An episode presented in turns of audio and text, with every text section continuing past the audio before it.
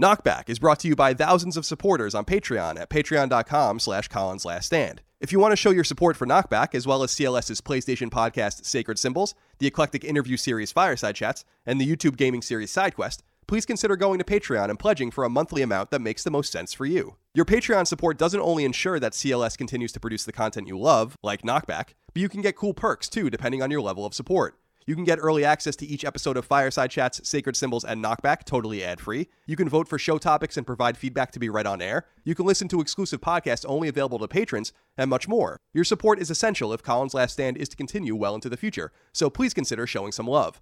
Again, that's patreon.com slash Colin's Last Stand. Thank you for your kindness, generosity, and support. Without you, C L S wouldn't exist. But enough of that. On to the show.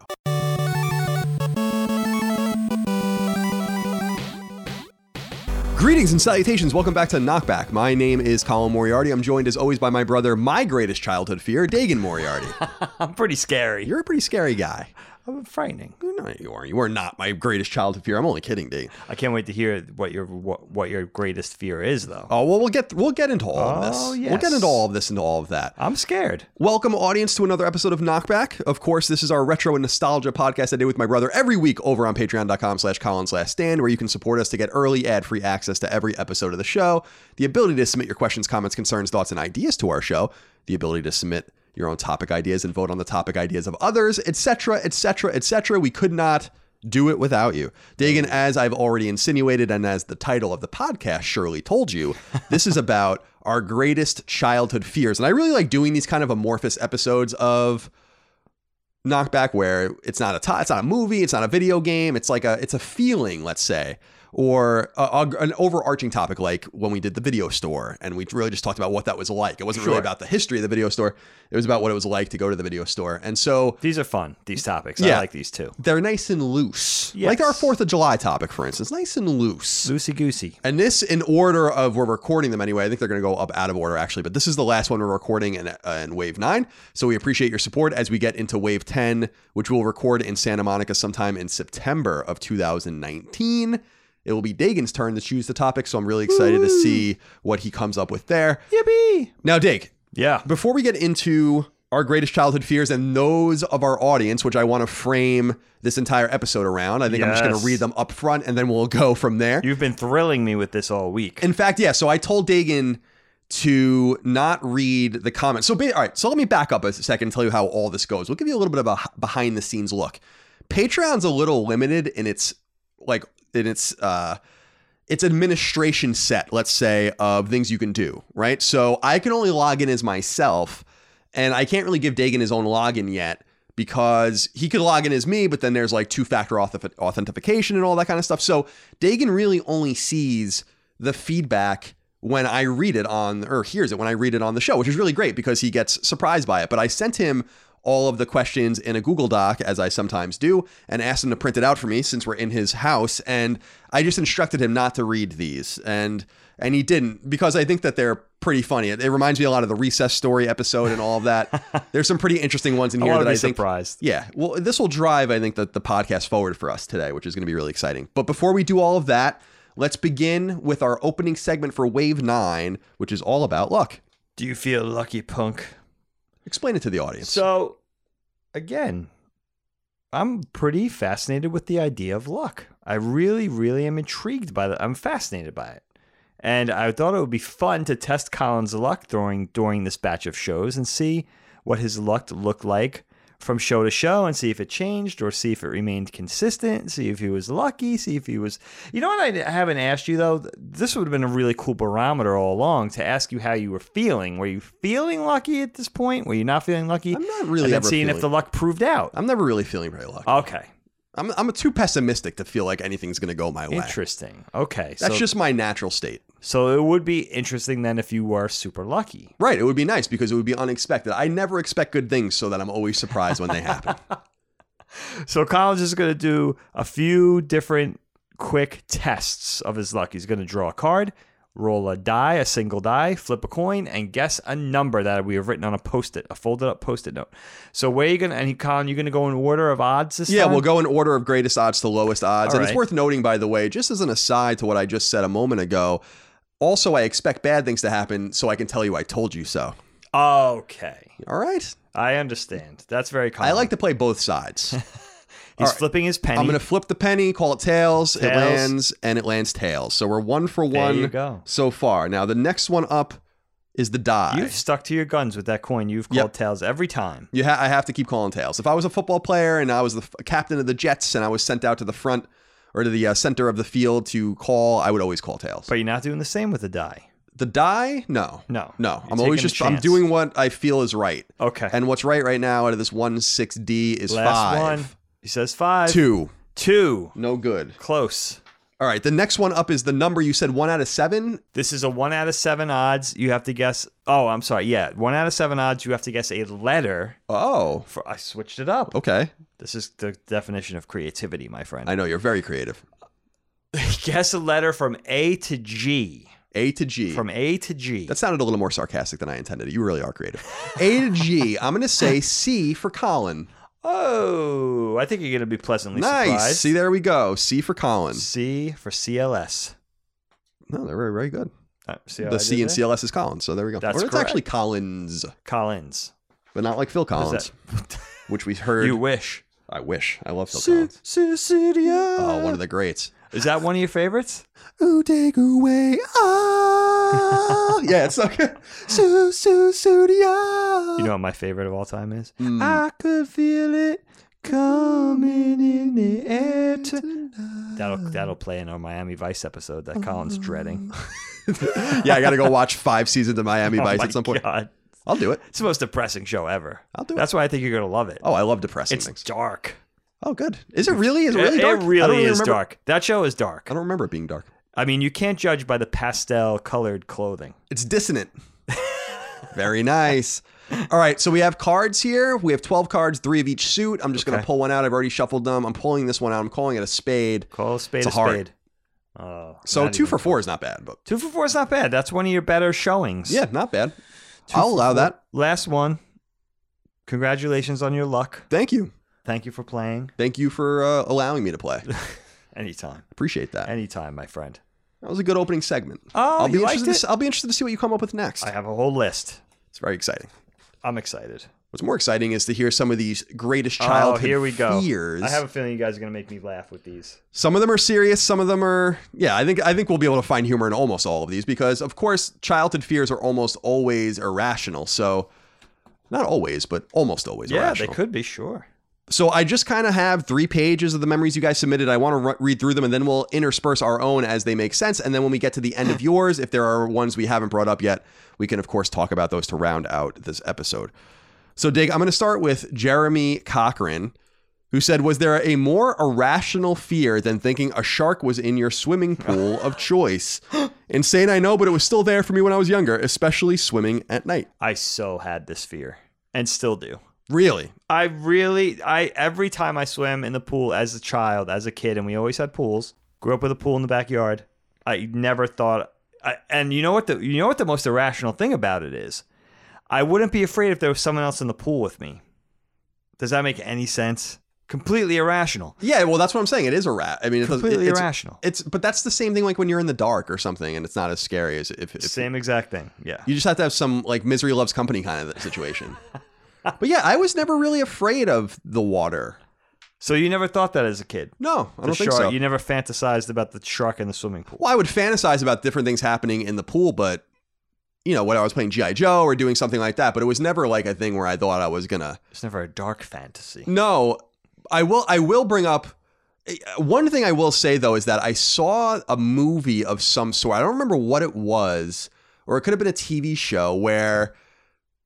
God, I wish I remember what it was. Maybe someone can tell me what it what it was if this strikes a, a memory, a deep memory or that anyone has. Sometime in the mid nineties, I saw something when we were still in the Marie Courthouse when we had the in-ground pool. Yeah. That like a girl was basically murdered in this movie or in this T V show. She like dove under the water. Then when she tried to come up, it was like covered in oh, plastic or something. So don't she couldn't tell me this fear. So she couldn't come up. I do remember that being a scary thing, like suffocating. Yeah. That's a big fear of mine. Being in, like not being able to breathe. Is, I have is, that too. Yeah, that's a that's a scary one for me. Yeah, that's a scary. And that thing you just said, I think about that too. Like, I, I remember for a while, like, coming up with my hand first. You know, you, sometimes you would emerge with your head, just, like, make sure there was nothing there. That's Absolutely. Another irrational fear. I oh my I wish God. I knew where that came from, because how is that even possible? Like, it's not. It's really not. I really tend to think the most creative people have the most creative fears. You know? Possibly so. I think so. Chad Lewis wrote into us. Hi, Chad. Said, growing up in Massachusetts, the Cape and summer swimming is a rite of passage as much as Fenway Park and the Red Sox. I know where this is going. And in the Lewis family, another rite of passage seems to be watching movies way too early on in our lives. Me and my brother grew up on Jaws as young ones, and I was most thinking? certainly a kid who was afraid of being devoured in any body of water and was completely unwilling to take anybody's word ab- otherwise about any other body of water. I still have trouble swimming in the ocean or anything I can't see the bottom of today. So were you afraid of swimming in the ocean ever, and the creatures yeah, oh, that yeah. would, would encounter you there? Yeah, you know what's funny about the ocean, though? You, we grew up, everybody that grew up in the seventies, eighties, even nineties, we all grew up with the Jaws fear. You know, Spielberg put the fear of God in us when it came to going to the beach. But there was a there was a long period of time where the beach, like swimming in the ocean, didn't bother me. But now I think about it a lot. Now I think so. I love swimming in the ocean. In fact, we just got back from the shore. My family's still down there. They'll be home tomorrow. But we, I was down the shore last week. The water, I was telling you and Dad, the water was so warm. It was like a bathtub down in Avalon, New Jersey. It's gorgeous. And we, me and my daughter, my twelve-year-old, swam for like two hours in the ocean. And I think I think about it now with kids. And there was also a great white sh- uh, sighting somewhere in Delaware or something. My father-in-law is very good about telling us and scaring the hell out of us every time there's a, you know, there's almost never an incident, but you always think about it, you know, especially because the ocean, it's just the inherent thing of the ocean. It's so murky. You can't see, you know, especially in the Northeast of the United States, it's not like swimming in the Caribbean or something where you could see the bottom in six feet of water. You can't see anything. So, and in fact, you know what happened to me, Kyle? This never happened to me before. And you have to remember, me and Colin grew up on Long Island. Something really big swam into the side of my leg. Now, it felt like very smooth and round. It felt like the head of a fish, but it was big. I mean, it felt like a big fish. That's never happened to me before. I felt some kind of sea life when swimming in the beach. That's the first time. And you, I knew it was something living, and I think it was really honestly just a fish. But that's never happened to me. It, yeah, it kind of creeped me out. That's kind of creeped me out a little bit. My whole thing with swimming in the ocean, I love swimming in the ocean, and my whole thing about it is that it's just worth the risk. People are going to die in the ocean. Shit's going to happen to you in the ocean. You're not meant to be in the ocean. We are not meant to be in the water. And so it's just one of those risks so that you run. And it's just a numbers game. It's like, just like anything else, when there's just a mass of people doing something, someone's going to get hurt or die doing it. And some crazy shit's going to happen to them. So I that is an insane way so, to look at it. So I've, I've just never really been that afraid of it. You know what really creeped me out more than anything were jellyfish, especially yes. on the South Shore of Long Island. They would they we would they would like really swarm there at certain times of the year, and it's like it's fucked up. Dad that, used to get hit a lot. That's creepy as shit. And I don't, they, especially because the waves on Long Island chop them up so bad that they're mostly dead, and it's just their bodies, just diced up bodies, float, but they're still poisonous if any of their little tentacles get you, and then you have to you get stung or whatever, even yeah, they if they're hurt. dead. They hurt.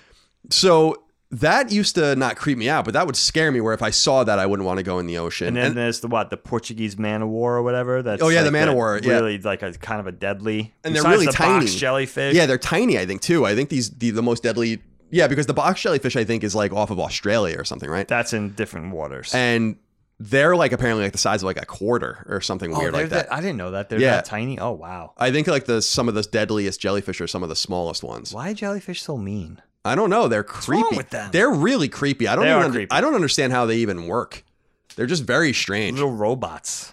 Yeah, they're very dumb, like prim- primitive animals that have just survived all this time. They don't seem to really operate on the same level as even a lot of other sea creatures. So, yeah, they really creeped me out. I don't know. I think I was stung a few times, but I would stay out of the water for them. I, I get creeped out if anything touches me in the water, though. Like if there's a lot of seaweed and stuff kind of percolating around there, that kind of creeps me out, too. Okay. But now, where do you stand on lakes, Kyle? Lakes are a little scarier. I agree. These encapsulated bodies of water. Snapping turtle. Oh, that, that's yeah, that they can get you. They they're leeches. They're, le- oh, leeches. I never thought of, because they're in fresh water, correct? Mm-hmm. So, yeah. So lakes. Yeah. I'm not a big lake.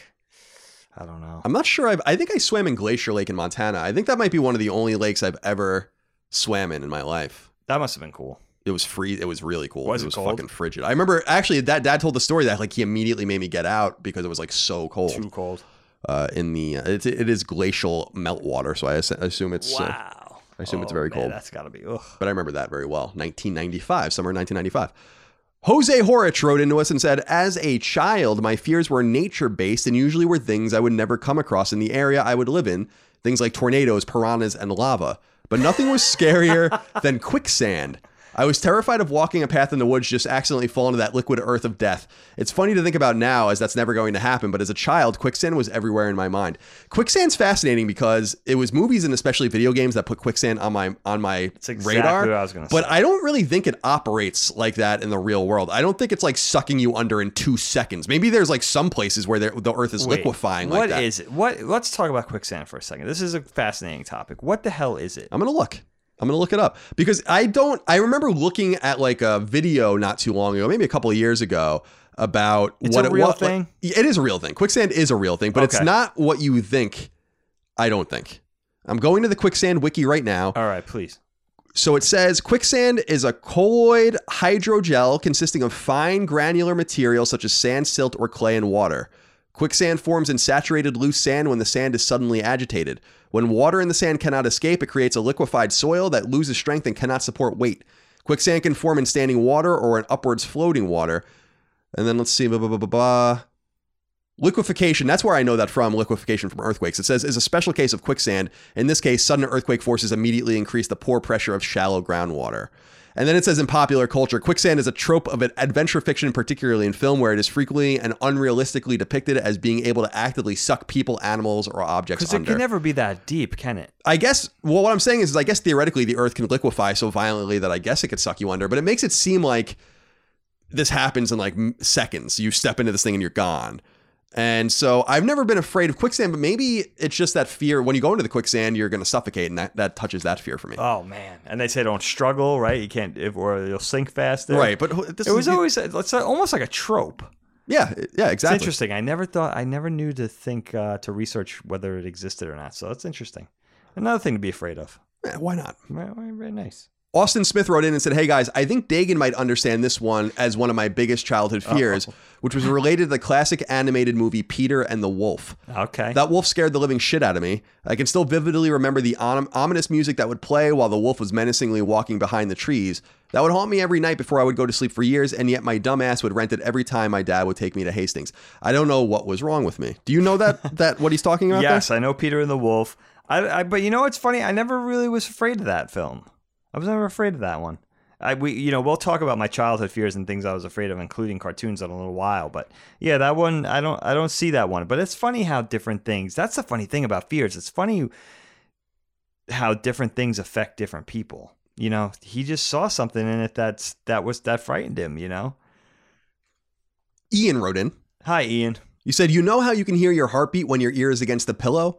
When I was little, I used to think that noise wasn't my heartbeat and instead a woman who lived under the floor in my room. Oh my God. Each beat was one of her footsteps ascending this gigantic stairway from her lair all the way up to my bedroom.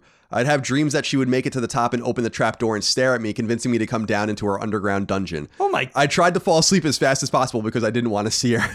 Ian's crazier than I am. I didn't think that was possible.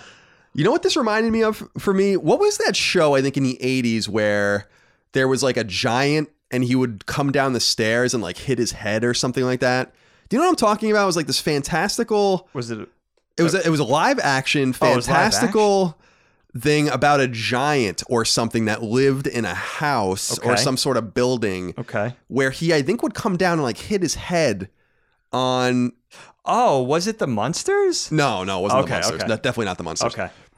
It was like something newer than that. Maybe from at the earliest, the seventies, the latest, the eighties. Okay. It was this thing that I think I used to rent from the library or something. I I don't know if it had to do with like, was it like Jack and the Beanstalk or something weird? I don't know. It was like, some, maybe it had something to do know. with like some weird, I don't know if, does anyone out there know what I'm talking about? Where this giant would like come down the stairs. It wasn't like necessarily was supposed to be scary. Right. But that's what came to mind for me. Dana might know because she might've been the one that, our sister, Dana, might have been the one that rented that for me. She worked at the library. But that's like something that reminds me of that. I don't know what that is, though. I have to look into that. Yeah, that it wasn't a film. It wasn't a film, I don't think. I Some think it was a T V show. show. Powell Predke wrote in and said, I was born in nineteen eighty-five, and sometime before nineteen ninety, while watching the evening news, my dad mentioned that some guy could press a big red button and we would all be blown to smithereens. For fear of he for fear of hearing this really happening, I didn't watch the news for many years following that. Feels slightly too late for a Cold War-based fear, but I was still living through it in the nineties in Poland. To be honest, we're always still one stupid mistake or decision away from global annihilation, so take that as a ray of sunshine this summer. All the best, guys. What do you think of that, Dig? That's very interesting. Well, because you had a similar fear of nuclear holocaust, didn't you? I did. I did. So talk to me a little bit about I live, that. Well, well, my own? Yeah. I never feared nuclear holocaust. I welcome it. So what do you... Yeah, what, but you were born... Because so, I was... You got to think. I was I was born in seventy-three. I grew up in, like, you know, the... in part of the Cold War between, you know, the United States and the Soviet Union. And there was so much... We talked about this on the show before. There was so much media surrounding that, whether it was movies, you know, especially movies. You know, it was like the... this. It was always U S versus... the. versus Russia. I mean, even when you look at things like Rocky, like Rocky four, right? Well, even when you take things like Red Dawn, from Red Dawn to Rocky four, it was in all the media. War games. War games, you know, what, whatever, whatever it was. Iron Eagle. China Syndrome. There's a lot of stuff. So much stuff. We were really flooded with that. And I did fear it. I mean, I, I think, I think because I realized, I was probably old enough to realize, because I was a little older even, that that's pretty horrific way to to go. The probably the worst way to go. I mean, radiation. I, I mean, to, or it, to you know to get like burned alive. Well, like that, that would be a pretty instantaneous way to go. That would be fine. But being in the R E M, like if you were in Nagasaki or Hiroshima yeah. and you died days later, that was way worse than the people that died immediately. Oof. Yeah, I was afraid of that for a long time. There was a this is a really weird story. I don't know if you guys will understand this, but I'll tell you anyway. I was so scared of this for a long time that I used to think I heard bombs dropping. And there was a patch of Sunrise Highway on Long Island where mom and dad would frequently motor down. And I would, when I was in the back of the car, it was like when you go on that, you know what, that certain type of pavement on the highway, it turns into like, like almost like serrated concrete. Yeah, yeah. And it cre- yeah, it yeah makes, I loved that. It, it's divots, but right. It also could create a, it could create like a high-pitched hum because of the t- if, especially if the divots are shallow. So it turns into like just being smooth to being like, like type of thing. And I used to think that was the sound of bombs dropping. Oh, interesting. Oh, man. I that's, was out of my mind. I was out of my mind with that. Did you? I don't know that I really understood the nature of nuclear war until I was a teenager. Did you? When did you really understand what it was like, what that was like, what it's a good, it's a good like question. Radiation poisoning and it's a really what we did question. To Japan and all that kind of stuff. When did you really understand that, like, the bombs were never used again because of how horrific they Probably were? Probably going on like nine or ten years old when you realized all that stuff, not only from the movies, but also that there was a there was also a really horrifying. I think you and I have discussed it before, Kyle. There was a really horrifying miniseries that was on T V in the eighties called The Day After. Right.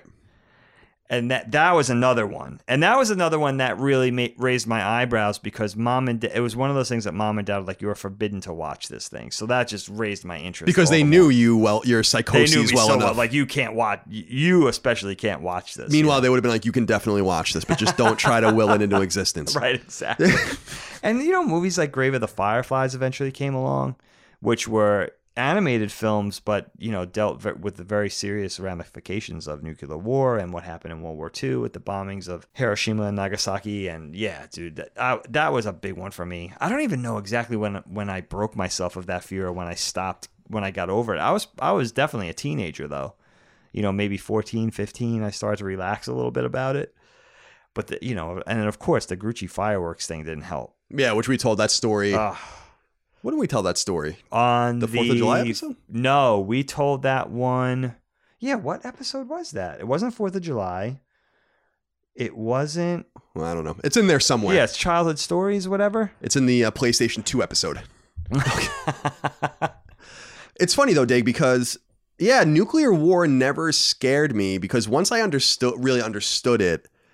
And you understood MAD, mutually assured destruction, and all those kinds of things. You realized that it was never going to happen. The the only it literally never is going to happen. If it didn't happen in nineteen sixty-two and nineteen sixty-three with the Bay of Pigs oh, and yeah, and the think, Cuban Missile Crisis, if sure. it didn't happen ever with you know during the Korean or Vietnam Vietnamese War, or the Vietnam War, Nixon famously said that he would have dropped bombs on Cambodia and Laos and Vietnam if he didn't if he thought he can get away with it. Basically, We just live in a situation where mutually assured destruction ensures that it either you're going to have a preemptive strike that does so much damage that they can't hit you back, or you just don't risk it at all. Yeah. And we have a no first strike policy. So it would only be defensive on our part to use the bomb. So I knew right. no one was going to, I just kind of realized at an early age, no one's going to do it to us, and no one, because we will obliterate them.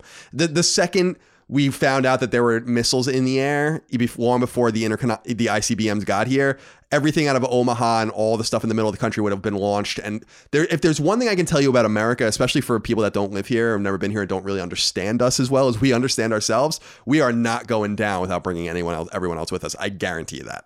I, I'm not even being facetious. We wouldn't be like, ah, fuck it. We would probably launch every missile we had, and which then be like, we're all, we're all to think about. We're all gonna die. It's yes. crazy. You know what the only thing is, but I totally hear you. And I think that's the only thing that pacified me, Kyle, about that. It was like, you know, just being rational enough to think like nobody wants to destroy the planet, you know, but now you think about terrorism. That's the scary yeah, thing. Yeah, dirty bombs are the thing, because there's a lot of unaccounted for uranium and plutonium from the Soviet satellites that probably made their way to terrorist cells beginning in the late eighties, early nineties. And even stuff from Libya and other countries that, and South Africa, that gave up their bombs voluntarily. In, you know, those are the only two countries in the in world history that gave up their bombs. Yeah. So there's a lot of fissile material out there that I think is unaccounted for. And all it takes is a little bit crudely made into some sort of dirty bomb set off in Times Square, and you are in big trouble. Oh, man. God forbid. Be- because it wouldn't be an explosion. It would just be it would just kill you with radiation. It'd be really bad news. So I agree with you that that's scary, but that's not a nuclear bomb. That's that's something else. That's like a that's almost more sinister in a way. Yeah, in some way. But it's, it's all sinister. That's why I'm so I become so passive as I've gotten older. I used to be really neoconservative when I was younger, especially in my teens and early twenties in college. I was all about the Iraq War and all that kind of stuff, as I was very open about. And I, I, it was a huge mistake. I've just become so passive. Peace and prosperity, commerce with all, alliance with none. As George Washington would say. I know one of your great fears, but I'm going to give you a chance to bring it up. If you don't bring it up, then I'm going to I'm going to have to bring it up later, but we won't talk about that yet. Uh, is it the tickly monster? Oh, I wasn't even thinking about the tickly monster. I mean, we'll get there as well, because that's oh, in my notebook. Oh, you have to talk about that. I thought that was going to be it, because you're so you're such a you're like the progenitor of that in a lot I of totally ways. I totally forgot about that. Well, I didn't. Josh Correa wrote in and said, hello, Colin and Dagan. First off, this podcast is without a doubt my favorite podcast, so keep up the amazing oh, work. Thank you very thank much. Thank you, Josh. It is pretty good, isn't it? So my childhood fear is dolls. Yes, dolls. This fear began when I went to Mexico with my family. There was this approximately three foot Chucky doll in the closet downstairs, and my cousin said that sometimes it would randomly walk and laugh. Oh, no. That pretty much sealed my fear, my fear of That's dolls. That's not fair, fair, because Chucky is, a, is playing on the fear of dolls anyway. Are you afraid of dolls? No. You know, aren't afraid of like something springing to life? If Chucky came after me, I would punt Chucky. So you know how far I would kick Chucky if he came after yeah, me? Yeah, what is it about him that makes him so un- insurmountable? Voiced by Mark Hamill in the latest. Oh, really? Interesting. Yeah, in the latest movie. And Aubrey Plaza's in that too. Not bad. She's pretty, she's, she's cute. She's definitely she's cute. She's adorable. I like how you use the word cute for hot. You use the word cute for trying hot. to keep it. I'm trying to keep it P G thirteen. I don't think it's. Is it not P G to say it's, a girl eh. is hot? A woman is hot? No, a man is hot? No, I mean, you know me. I, I do know you. You know me. I'm a classy guy. You are a little classy. You're a lot classier than I am. She's hot. I'm. Thank you very much. I never really feared this stuff. Now, I will say this. Okay. And I was bringing this up. This is, I guess, tangentially related. Our neighbor across the street, who I will not name, when we were living in Marie Court. Okay. She, she's come up before. Perfectly fine yeah. woman. She had a, at some point, do you remember her having a Virgin Mary statue in her in her house? No. Yeah. Oh, yeah. And that was... I thought she was Jewish. No, her husband was Jewish. Oh, okay. okay. She was she was a Holy Roman Catholic. I and, didn't know that. Yeah, and she had this weird Mary statue. So for people that aren't familiar with Catholicism, we basically worship Mary as if it's a polytheistic religion, where... It's like Jesus, well, the Trinity, and then Mary's like up there, yeah. right? She's yeah. up there. If, yes. if she's not a god, she's like a demigod. And I've always been fascinated by that. I always think Christianity is inherently polytheistic anyway, because the Trinity makes no sense. But when you bring in like Mary as a total different entity, we really respect Mary in the Catholic culture. And yes. she had a statue that I thought was incredibly creepy. I find this, I find Jesus on the cross in a church very creepy. I find Mary statues very creepy. All that kind of like religious iconography, okay. the, the stations of the cross, very creepy. Okay, all That's right. the kind of stuff that creeps me out. You're right about Chucky. There must have been something about him, though, that made him insurmountable in those movies, but I don't I don't quite recall. Yeah, there must have been. He must he was a formidable opponent in, in some fashion, I guess, or he wouldn't. He was like, was I guess, what is he, like a Michael Myers, Jason, Freddy type? I guess, yeah. He's like the least interesting of those guys, but I agree. I don't even know what the story is of those movies anywhere. I haven't of seen them. Child's in Play movies? Child's Play, yeah. Yeah, I don't know. Colin Sparling wrote in, said, have you guys ever suffered thalassophobia, a okay. fear of the open sea? To think our world has a seemingly bottomless abyss terrifies me to no end. Keep kicking ass, Moriarty boys. Thank Are you, you afraid of the open ocean? It's scary. I think that is a scary idea. Now, it's funny because that's really pretty much the opposite of claustrophobia, which I have pretty bad, actually. I'm really pretty claustrophobic dude. But yeah, the ocean, because there's you can't. And, and again, it's almost like you said, it's like a fear of the dark thing. You can't see what's under there. You don't know how deep it is. And you know what's interesting about the ocean, even beyond like a fear thing? We really have, we are just scraping the iceberg as far as understanding what's under there, because there is a lot, of, I believe there's a lot of shit under the ocean that we haven't discovered yet. Like animals? As far as sea life, yeah. You don't, you're not saying that there's like Atlantis or something like that? No, I don't know if I believe in that. I believe them, I believe like ancient cultures like the Mayans and stuff had some pretty crazy shit.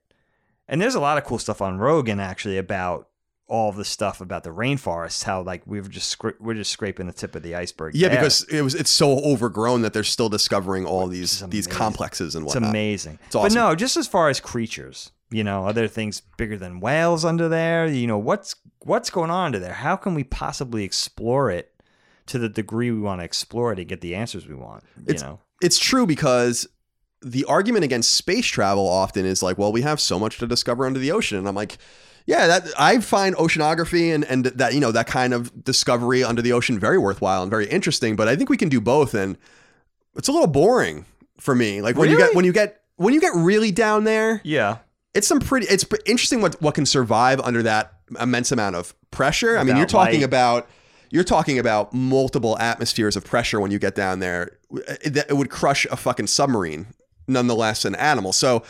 It's very interesting that some things can survive down there because no one ever really thinks about that. You're you're literally, it's like why you have to come up slowly when you're scuba diving because you're under all this incredible, I think it's barometric pressure yeah. that can destroy you. You're just not made for it. So it's interesting that there are species and, and how evolution and natural selection works in such a way down there. Right. I've always been really fascinated by Marianas Trench and all of the really deep parts of the Pacific. That's where the deepest parts of the ocean are. Okay. Where it goes like twelve, thirteen, fourteen miles down. That's insane. And there's definitely nothing living down there. I, I think that that would be impossible. That maybe far down? Maybe near volcanic volcanic vents or something like that. But they don't send stuff down. You can't send equipment down there. No, they just... do. I think like they have some of these really sophisticated submarines that can withstand the pressure. But there's no light. It's really fascinating. There's no light. So like you shine these things and that could be the first light that these animals have ever seen. A lot of these animals have no eyes. Right. Because they don't need them. They don't need vision. So it is fascinating from that perspective, but I've never been quite scared of it. It is a little scary how big the ocean is. And I'm not talking about how deep, but just how big it is. It's, it's, it's very easy to get lost in the ocean. I can imagine how much courage it must have taken in the age of exploration, for instance, to just not have any clue where you're going. Imagine like Magellan circumnavigating the globe in what, the fifteenth century and or the sixteenth century. And they had no fucking idea where they were going. Right. They were gone for years. Magellan didn't even survive it. That's amazing. Magellan himself died on that journey. So it's so amazing. If you look at the maps of like where they went and stuff like that, it's like they were just going. They had no idea where they were going. And it's just super cool. Like that is crazy. Down Tierra del Fuego and down the Cape, Cape of Good Hope and into the, you know, just going, just going, looking. Right. Discovering. Very interesting stuff. You know what's interesting, Colin? Have you had, I don't think I've ever had the experience of being out on an open body of water, be it the ocean or a great lake or anything like that, and not being able to see at least one shore. Yeah, I don't think I have either. I've never had that experience. I think that would actually terrify me. Now, if I was on a cruise ship and stuff like that, there's certain things that probably pacify me a little bit because there's so many distractions. You know, you got those cruise ships that have water, par- they have literal water parks and go-kart tracks. These things are massive. But just looking around in each direction, like having a, a complete three sixty, three sixty degree panoramic view of everything and not being able to see land, I think that would scare me. That is pretty scary. Cruise ships, by the way, no. I'm not doing a cruise ship. No, me neither. No, it's too, not interested. It's too much. those ships are too big. They're too weird. There's too many people packed together and that, that kind of stuff. It's these things go down. I don't even care if it went down. It's just like, I, don't, I think you would be able to probably survive that because, you know, every, it's the modern, you know, modern, you can put out your S O S and get ships and rescue and all that kind right, of stuff. Right, right, right. It's just too weird. I don't know. It's like this city, this floating city going from it's pretty port much to what port. It is. You're right. I don't know. I don't like it. Going port to port. Christopher Middling wrote into us and said, "Hey guys, when I was three years old, I was in a horrible car accident. And even though I wasn't physically injured, the loud crashing sounds caused me to be deathly afraid of toilets. Oh. I was terrified of toilets until I was at least twelve. I'd always cover my ears sprinting out of the room as if I could outrun the horrific sounds of the toilet water crashing in on itself. And don't even get me started on ice dispensers, which I still cover my ears on occasion. I am twenty. Wow. Well, I'm sorry to hear about the car. Yeah, that's, that's, that's horrifying. Toilets, though. Yeah, that's a, that's funny how connection. That played out. Can't say I'm afraid of toilets. I wonder if the accident was near water or something. Yeah, I would yeah. be. Yeah, especially because you were so young. It's it's some sort of primitive memory for you, probably. Mm. Toilets? No, I, I love toilets. Actually, I, I enjoy them. What's better than a good poop? You know, what's better than that? I understand what you're saying. When you just feel so relieved and you just you just let it all go. It's great. Caleb Hager wrote into us and said, my greatest hey, childhood kid. fear and current fear will always be bees, wasps, and hornets, uh. or any flying or stinging insect. As a young child, I was stung by an entire hive and had to go to the E R. Oh my I've God. had a great phobia ever since and can't stand them. Any creatures that scared the ever-loving shit out of you guys as kids. I wonder what he got stung by. Yeah, you I didn't don't know. Say which one. Yeah, it, hopefully bees. I feel like wasps or hornets would have probably killed you. I feel like bees wouldn't do that. I don't know. Unless okay, you who, disturbed them. Yeah, I mean, maybe. I mean, I stuck a couple of years ago. I stuck my hand. I, I think I told you this guy inadvertently stuck my finger in a wasp nest that was in between. I have we have like rocks, you know, stacked like field stone around some of our planters on our, you know, in our yard. And I was like weeding, and I stuck my hand in between two layers of rocks, and I got one sting on like the tip of my finger, just above my fingernail. And you know what? When I moved the rock, there was like eighty wasps in there. And they could have done a lot more damage to me, and they didn't. They just they just did enough to tell, say, get the hell out of here. Right. And that hurt. Have you ever been stung by a wasp? Oh, yeah, dude. It was like I was a relentless landscaper. Pain. For, that's right. For like twenty minutes. It was I've like been stung so many times. Oof. It, I always heard how bad it was, but it's pretty bad. It's it pretty hurt. bad, yeah. It hurts. The last time I was stung, I was in college. So it's it's been a while, but I ran over at what must have been a hornet or wasp nest with a ride-on lawnmower and got oh, stung a bunch no. of times. Yeah, it's painful. Oof. It's incredibly painful. You got multiple stung. bites. Oh, yeah. Ooh. Especially because hornets and, and yellow jackets and all those can sting many more times. Bees have a... They pre- don't die. Yeah. Bees have a preserv- like some sort of preservation where they don't want to sting unless it's completely necessary to protect them. But I think hornets, wasps, and yellow jackets are a little more aware. Have you ever looked at the hornets, the wasps, and the yellow jackets in Asia? You want oh, to be, you God, wanna, there's all different types. You want to be horrified? They're horrified. They're fucking huge. They're the size of like birds. Oh, so bad. That's awful. It's like unholy. I have seen those things. Com- completely unholy. They kill huge spiders and right. they fight tarantulas and stuff like that. Yeah, it's, it's, oh, it's nasty. They're really interesting creatures. And I actually like reading about them. I find them really interesting. I like hive minds a lot. They're I, I don't I don't know that anyone really understands quite how they work, because it's like a super intelligence, basically, in which it's like all these different component parts. And it's cool that they just like that thing just stung you without even thinking about it, probably, because that was just its that its, was its, its role. Yeah, you know? That was its job. And then somehow signal to everyone else that it was probably fine. Right, right, right. It's it's very interesting. It's very interesting. They are pretty scary. And I get hard. I actually remember you spraying wasps outside of our house with Windex. Do you remember doing that?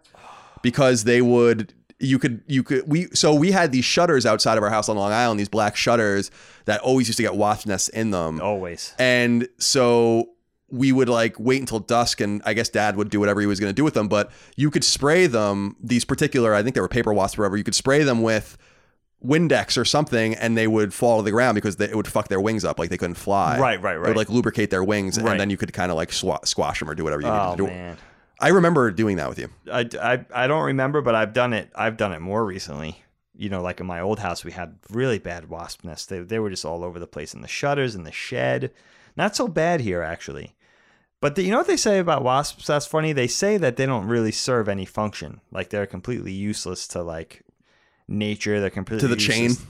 But I then then I heard recently that they eat bad flies, and I know that they don't get along with spiders, but spiders are beneficial. So that's interesting. Yeah. They're very, they are fascinating. Why, I've always been fascinated by spiders and all these bugs that just look so menacing. Yeah, spiders look creepy. I, I wonder, because they're not necessarily going after sophisticated creatures. So I wonder, is like that fear, is that, is that like look relevant to their prey? You know what I mean? Where it's like, wow, those guys are scary looking. Yeah, I think, I would think so. Yeah, nature's really clever with that kind of stuff. Yeah, I say so. You know? Brandon Hardman wrote in, said, as a kid, I was walking, I was a walking mass of phobias. Thunderstorms, wasps, and witches were the three that I think topped the list. Today, thunderstorms don't bother me, and neither does the idea of witches, but a wasp buzzing my ear still makes me jump. Have you ever been scared of thunderstorms or witches, Dagan? Never been scared of thunderstorms. I, I actually thunderstorms. really enjoyed thunderstorms. Me too. I, you know, my car got hit by a bolt of, th- uh, bolt of lightning. That was when you were on the island, right? No, I was out here. I was oh, on okay. my way to the island. Oh, I see. It happened in Jersey. Now, I don't know if I if, if a, car, a bolt of lightning hit my car or if my car hit a live wire that was hanging on the side of the road. One of the two things happened. And it, it was so funny how, you know, everything you hear about being in a car during a lightning storm, it, like you, I felt the car absorb the lightning because you have the, it's insulated for the rubber tires. But something weird happened with my radio, and that's why they say don't have your radio on. Now, I don't know if that applies to satellite radio, like X M and Sirius and all that kind of stuff, but traditional radio, they say don't have it on during a lightning storm because that actually can conduct through and fry your the electronics on your car, whether it's the electronics or the computer or whatever. But I've never been afraid of it. I've never been afraid of it. I mean, I'd rather not be outside in a lightning storm. It's so funny how cavalier I was as a kid in thunder and lightning, which I guess a lot of us are. Like, I never, I, I would go swimming if oh, mom yeah. and dad didn't tell me to stop. Oh, definitely. Oh, I'd be all over the pool. This was another situation where I, it was very, that was another thing where I identified early that that's bullshit. That a, a, a bolt of lightning is not going to go into this pool. Right. Like, that's really. Has that ever happened? I'm sure it has. I'm sure it can. Right. But it's an, it's, it's just what like, is odds? That really going to happen to me? Like, there's a thunderstorm covering all of Long Island and the tri-state area, and there's going to be a bolt of lightning that hits this pool. Really? Why? Yeah, that's a little. It doesn't make any sense. That's the kind of stuff I, I was. I, I'm proud that I was savvy enough as a kid to be able to f- identify some of this bullshit. To be that is honest. Pretty good, Kyle. Now, witches, I always thought, you know, I always construed them as very cartoony, Halloween, Halloween decorations and everything. Then the twenty sixteen movie, The Witch, came out. I never saw that. That's a scary movie. That's a very good movie. You would love that movie because it's a period piece as, as well. About the Salem witch trials? It takes place in those times, but I don't believe it's in Salem. It's about a family, a family of, I guess they're Quakers, very, very religious, that they basically are either banished from their town or they construe everything as not religious enough, and they basically they move out to they move out to be on their own, like in the wilderness, and their encounter, their family's encounter with a with a witch. I don't think it's a coven of witches. I think it's a single witch. Dude, that movie is creepy. It's very, very well done. It's beautifully done. And the Blair Witch Project, I have to say, scared the shit out of me as well. I did. It did. I'm glad you brought that up because there's a Blair Witch game coming out actually soon, which is interesting. Oh, it's, that's it's, interesting. It's coming timing. Only. To, I think it's only coming to Xbox and P C. But okay, they announced it at E three. But that movie also scared the living shit out of me. Oh, I scary. was going into tenth grade that summer. And what I always tell Dagan, and you you tell people, Dagan, you'll know this, you'll remember this, is that the internet was primitive enough at this time mm. where there was this kind of undercurrent that this was real, that this was like, this really happened, and that this was, because it's it's a faux documentary. Right. And it really felt like a phenomenon that you could have only really understood if you were there at the time, that for a little while, everyone's like, did this really happen? Is this real or what? And I remember seeing it with Dana when I went and saw her in North Carolina one summer. I was staying with her for a couple of weeks, and it was a pretty terrifying thing. And specifically that Blair Witch symbol that they would hang up and you would find like these yes. little things. Yeah. I used to like have nightmares that I would see that. You did? Yeah. And like how horrifying that is. You were young. Yeah. That was a, that's an authentically scary movie for I a lot agree. of different reasons. I agree. I actually really like that movie a lot. I wonder if it holds up. We have to watch that sometime. Yeah. We should do an episode on it. That's actually a great idea. Yeah. Alex Ball wrote in and said, I had two big fears as a child. One was semi-rational and the other was ludicrous. The semi-rational one was storms. So we talked about that. I watched Twister way too young and was oh. always afraid to die in a tornado. So even when it was just a thunderstorm, I would get scared. Were you ever afraid of, t- of tornadoes? I saw a couple pretty close funnel clouds on Long Island when I was playing Little League when I was a kid. Really? That were at Vern Critz, the elementary school where all the baseball fields were, where like it was... It, I don't know that it would have even touched down and did much, but that where it was making its way. Yeah, I remember that very well. Wow, that's unbelievable. You know, we get a lot of tornado warnings here now, but this is a new phenomenon for this area, I would say, within the last three years. I guess because of the high pressure system and the heat and the humidity. Happens a lot. But no, I've never been preoccupied with tornadoes, but I will say, one of the most awesome things in nature, definitely one of the most awesome phenomenon in nature as far as a, from a visual standpoint and from a destructive standpoint. And you know what, Kyle? About a year ago, did you see the footage? Richmond, Virginia, where our family lives, had a twister that touched down. Yeah. I, and somebody I, had it on YouTube. I believe, yeah. I think Uncle Mike or someone was telling me about that. And it was that. Swallowing up some buildings. I mean, it was a proper twister. It wasn't like you see down in the Midwest, but it was pretty, it was pretty bad. I mean, it was ripping through buildings. It was going along and like destroying buildings. It was pretty, it was pretty awesome because again, that's not really common on the East Coast of the United States, and that's starting to happen. So, you know, global like, warming. Again, again, yeah, the shift in weather. Well, because tornadoes, I think, are are constructed pretty much at the confluence of cold and or of cold and warm air, and, right. and the fronts that they cause. What's interesting about tornadoes, which I didn't know, I just looked it up when you were talking, just to be sure that I was remembering this correctly, is that tornadoes are not possible almost anywhere in the in the world except for the United States because of the specific topography that we have here That's and the way the way it rests. So I was reading, it's like an Australia, South Africa, and the United States are pretty much the only places where tornadoes That's happen. That's so interesting. Because of just the specific, I guess, nature of the jet streams and the way the storms come in and the topography we have, because we have what's called Tornado Alley in the United States, which is the Great Plains, and that's perfect. It perfect. needs flat land. Yeah, it needs right? flat land, and it, and the, I mean the storms in the middle of the United States, for those that don't know, are gnarly. I mean they are gnarly in the Panhandle of Texas and Oklahoma, Nebraska.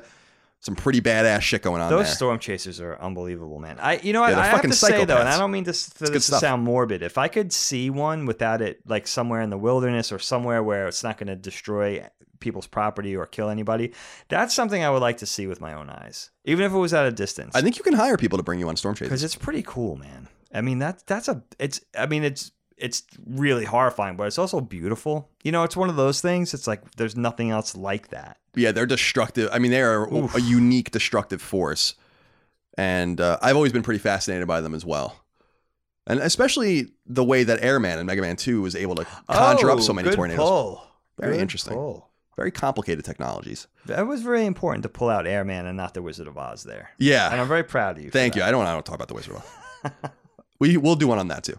Joseph Addy wrote in and said, my greatest childhood fear were aliens by far. Oh, here we go. I remember having dreams at night that aliens were at the foot of my bed and that I was paralyzed and could not move. Because your imagination is uncontainable as a child, fear seems to have the greatest effect on us. I remember later reading about other people having dreams about little aliens paralyzing them at the foot of their bed. Only mine were regular sized. I am pretty sure it was all inspired by E T, Mac and Me, and the alien-centric eighties media I consumed.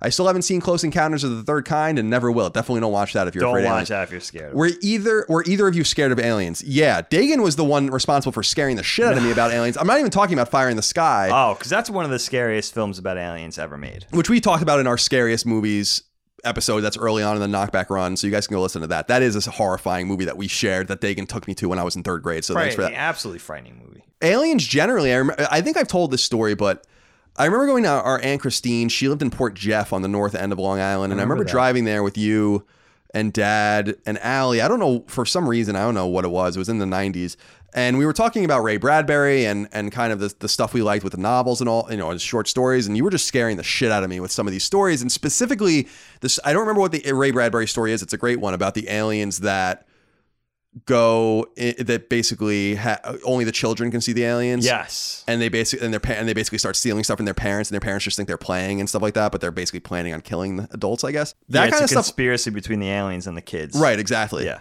It's uh, always been a little scary and a little unsettling. I think what's unsettling about aliens generally is that for us to encounter an extraterrestrial being means that they are just so far advanced that there's really nothing we can do about it. That's what's always been pretty scary about it. That's very scary. And just not knowing, yeah, what what they would be. Are, are they going to be peaceful? Are they going to be warlike? Are they going to be, you know, are we going to be like a, a molecule of sand compared to what they're capable of? Whatever it is. Now, I never told anybody this, Kyle, except for maybe one Well, definitely one person, Helene, knows about this, but I've had two experiences with, two unexplained experiences with aliens. Phenomena. Phenomena, probably twenty years apart, and the exact same thing happened. And the exact same thing was like, it's completely unexplainable. So when I was living, I don't think I ever told you this. When I was living in Brookhaven, it was before mom and dad got separated. So it was probably the late eighties. It could have been eighty-eight, could have been eighty-nine.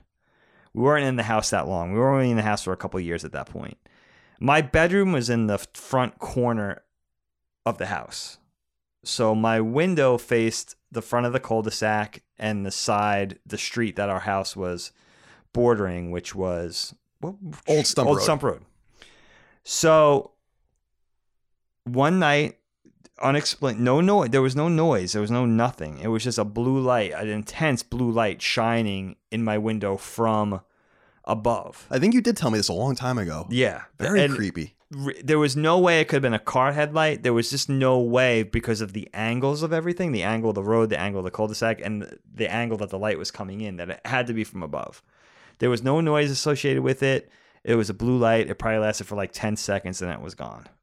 And I, it always like scared the hell out of me. It always freaked me out. Then when Helene and I were in our first house, this was probably, we bought that house in two thousand four and we sold it in two thousand nine. So it could have been any time in there. Let's say it was, and it, I think it was before we had our first kid. So it was probably, which was two thousand seven. So it was probably in two thousand five or two thousand six. Helene and I fell asleep on the couch. It was super late at night. Uh, watching a movie, and it was really late. It was like two or three in the morning, and the couch was along like the front bay window. Like it was a smaller house. It had like a front bay window, and that was sort of like took up the sort of like our our couches now. We have a bay window behind the couch, and it was sort of like the almost the entire length of the couch, but the curtains were drawn, and a really intense blue light. I woke up because there was a really intense blue light coming in the window. Now this light couldn't have been coming from anywhere because there were no roads. You know what I mean? There was just the road that was in front of our house, and a car would actually have to be sideways facing my house. And I looked out and there was no cars. It was just quiet. Everybody was asleep. There was no lights on outside. I don't remember if our street even had a street light. It was a very dark neighborhood.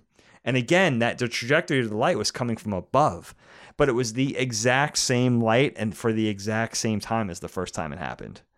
And nothing happened in between those two times. It was the weird, it's the weirdest thing. Do you think it's you? Do you think, is it possible that you were dreaming? That, I, yeah, you know what? No, because Helene saw it the second time. Oh, okay, that's right. Okay. She witnessed it the second time. Now, that was always my big thing in the back of my head. Like, was that a dream? Was that just, I just thought I was seeing something? I was hallucinating, a hallucination of some kind. But yeah, it's so strange, isn't it? It's the weirdest thing. And usually I'm really good at being able to be logical and just explain things away, but there's really no explanation for those two things. You just have to accept it as one of those weird things that you can't explain. So yeah, the, the alien thing really intrigues me. You know, we were talking about that the other day. Like, it's pretty preposterous to think sometimes, I think, that, you know, there's no other life out there. I think that's really hard to wrap your head around. I think there's got to be something. And I'm not saying I experienced something. I don't know what the, that was, but pretty food for thought anyway. Yeah, I would say so. I, I, it's like the old saying goes, I really do want to believe. And I do believe. Like we were talking the other night when we were at the diner. We were at the diner at like three in the morning, and we were talking about Bob Lazar, who, again, is really interesting dude. You guys can go look up. He was recently on Rogan. Yeah. Talking about his experiences at or his purported experiences at Area S four, where he was working on alien craft for the American government. And he talks, uh, you know, interestingly about what, what his experiences were. But I think that there's a weird commonality between people in the U S, specifically in Canada, I think as well, where people just see a lot of shit here. And it kind of all ties in. I'm not saying you don't see things in Western Europe or anywhere else, but there's just a lot of it here. Now, America is a quirky place, and that we, is kind, strange. we kind of facilitate that kind of culture by being very laissez-faire. So that's not even the, remotely the weirdest thing that goes on in the Amer- American culture is our like acceptance of U F Os and ufology and all that kind of stuff, generally speaking. But it could all tie into the Bob Lazar thing about how they found those ships in Nevada and they're testing them here. They're doing this, that, or the other thing, or they're kind of active here, not because we're the U S, but because they're just they just happen to be active around this area. But you would imagine if they had this technology to get here and to communicate with us and stuff like that, that they could do whatever they wanted. And I guess the only skeptical thing about these stories would be like, why would it be you? Why would it be me? You know, why would it be this person? Why would they care? Right. Why right. would they visit It's so you? strange. It's so random. It's not a space issue. Like I said the other night, it's a time issue. That's the thing that stops us from seeing aliens. It's time. It's not space. Space is vast, but it's the time and the age of the universe combined with the space that makes it so improbable.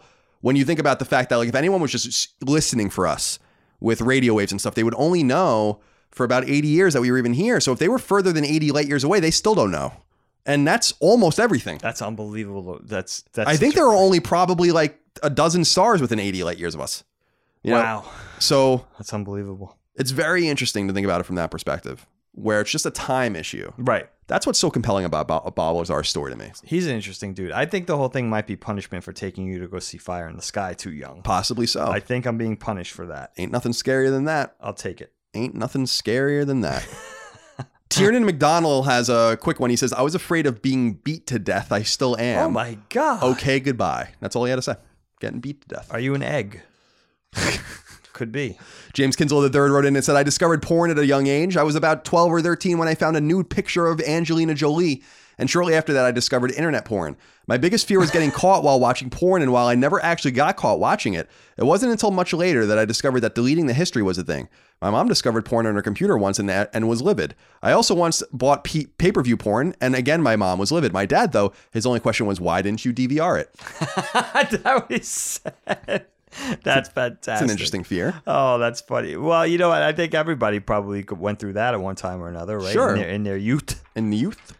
Well, you just would go in the woods and look at magazines. That's true. We were old school. David Graham wrote in and said, as a small child, I distinctly recall having a long bout of nightmares relating to Darth Vader with his helmet off at the end of Return of the Jedi. Oh. I, I would describe said dreams to my mother as being attacked by the white man. So my question is, did you ever have lasting effects from a piece of media like this, even ones that weren't meant to frighten? Humpty Dumpty Vader, as I like to call him. That's ironic that you were afraid of good Darth Vader, the only good Vader we ever got. That's, That's a, true. That's a good point. Very interesting. That's a good point. Did any media really stick with you for a long period oh, of time? God, yeah. I mean, I talk about it a lot. Watership Down. You know, again, oh, right, watching intro- those things too early. Poltergeist scared the shit out of me. Somebody wrote an essay about Poltergeist and watching it too young and how it scared the hell out of them and how it scarred them. And I want to read that. I don't know if it's comedic or what, but it's very similar. Poltergeist I was obsessed with. The Thing, John Carpenter's The oh, Thing. Oh, that's such a good movie. Love it. Awesome. It, scared, it terrified the hell out of me, but I had to watch it every time it was on. You know, those type of things. Those were scarring. Aliens, to a certain degree, had that effect on Definitely. me. Aliens had that. To- that movie's horrifying. You know what What scene really scares me in that film? Newt's brother. Mm. When he's saying the whole kill me thing. Right. That was like really heavy for me. Like that that scene stuck with me for a long time. That scene was pretty emotionally scarring, I think, for me, actually. And then, of course, uh, Johnny got Johnny got his gun. Oh, my God. Of Johnny course. Got His Gun was just... Yeah, thank Metallica for that, because I probably would have never known about it had it not been for the Metallica, one music video. The one video. Yeah. Yeah, that was a big one for me. The Johnny Got His Gun thing was the most disturbing. That was the most disturbing for me, thinking that, you know, again, uh, what that's a Dalton Trumbull story, right? But I think it's based on a true story, and that's what was so horrifying about it for me. You know, and again, it plays into the whole war thing, and we'll get into that too. But yeah, th- those are just the tips of the iceberg. I mean, a lot of things. I think I was so sensitive as a kid. A lot of things scarred me. What about you, Kyle? What, what things uh, stuck with you? Nosferatu, the twenties or thirties movie, scared the shit out of me when I was a kid, and I used to rent it from the library and then like never be able to really watch it because it was so horrifying. Do the you know, original. Yeah. Do you oh, know what I'm talking I know about? Very well. It's yeah, I've seen probably it. Some of the scariest shit I've ever seen it's in my beautiful life. Cinematography. Yeah. Really but horrifying creature. It is scary. It holds up.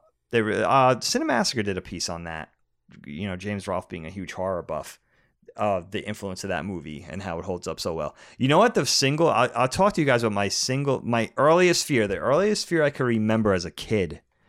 And I was terrified of this. And it's ironic, especially where I work now.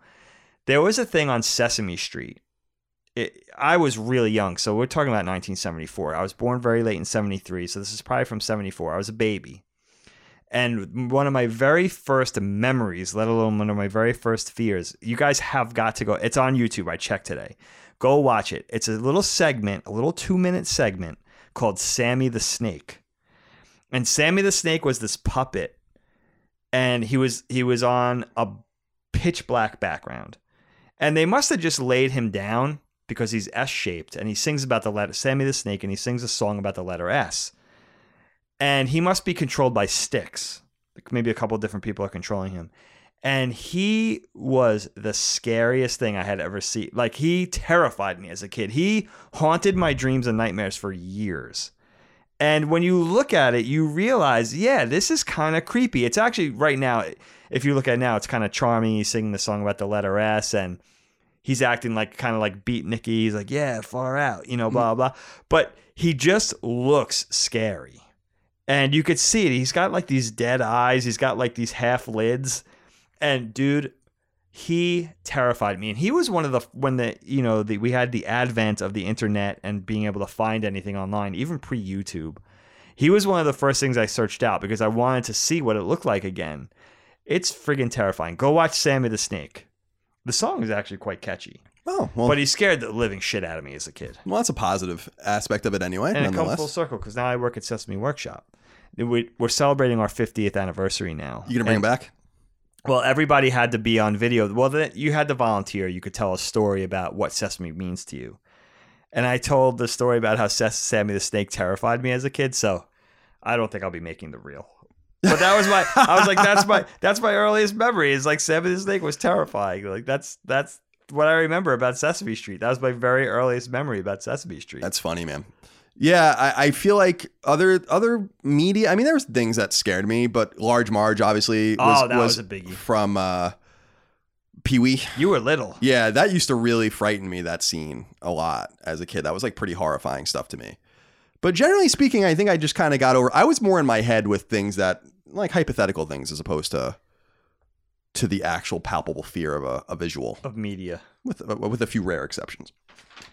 All right, next up, please. Straw Hat Ninja wrote in and said, I was a pretty wimpy kid growing up, but when I was little, I was terrified of going to the doctor because I didn't want to get a shot. Did you guys fear the doctor's office as youngsters? Never. We no. had the coolest pediatrician on our planet Earth. Doctor, the doctor never scared me. No. Now, I will say that I had some scary things happen to me at the doctor. Yeah. Because of my, stu- my stomach issues and oh, all that kind of right. stuff. I've had many a finger in my ass, but not okay. for sexual pleasure. Okay. Uh, not that there's anything wrong with that. And... Also, I got like an S T D test in college and they shoved like a Q-tip like thing in my pee hole. Oh, dude. What? Mm-hmm. That was necessary to do that? Apparently. Oh. Horrible. Oh. Some of the most horrible pain I ever felt in my life. That's fucking horrifying. Oh, that's not. Yeah, that's not sitting well with me right now as but, I cross my legs. But shots and blood and all that, that never bother me. Like getting my blood drawn. It's painful, but it's yeah, not but like the end of the world. And, yeah, right. You just grin and bear it. It really, yeah, it doesn't, the pain doesn't stay with you. It it really only hurts in the very beginning. It's like this weird pressure, like a pinch and a pressure. But yeah, I never minded getting shots and all of that. It didn't bother me. Yeah. We had the coolest, Doctor LaPera. I don't know if we talked about him too much on the podcast. He was the coolest cat. I mean, just envision like the Italian, ver- the older Italian version of Bob Ross. He had the most comforting voice. And yeah, he always made you feel like, and he was like a family friend. And even his receptionist, Sandy, who we, we got to know over the year, it was like, ironically enough, the pediatrician's office for us was like one of the most comforting places. A lot of clown imagery in there, though. He liked clowns. Which I don't. But I never really minded them either. You weren't afraid of no, them. No, they were always weird. Now, we know somebody who grew up with a fear of clowns. Do you know who I'm going to say? Dana? Yeah. She yeah. hated clowns. One of those fears I never got. She must have really loved going to Doctor LaPera's. we'll yeah, have to I ask her about that. How she felt about that. That must have been true. Like secretly horrifying for her. Now, she had a Bozo the Clown nightlight. Now, I don't know which had which was like a plastic nightlight that had a, a image of Bozo the Clown's face, the old cartoon of Bozo the Clown. And the words Bozo written on it. Now, why did mom and dad have to force her to have the Bozo the Clown night? I think we all know why. little, little humor, right? Little humor? Had to be. Now, the next one comes from Stee Coventry. Now, I'm always, I think we went over this before. S T E, this is a British thing. Is that stu? Stee? Stee? Ste? I don't know. It's all caps? No, no, oh, okay. Not like, no. S T E. Stu? Stee? I don't know. Stew?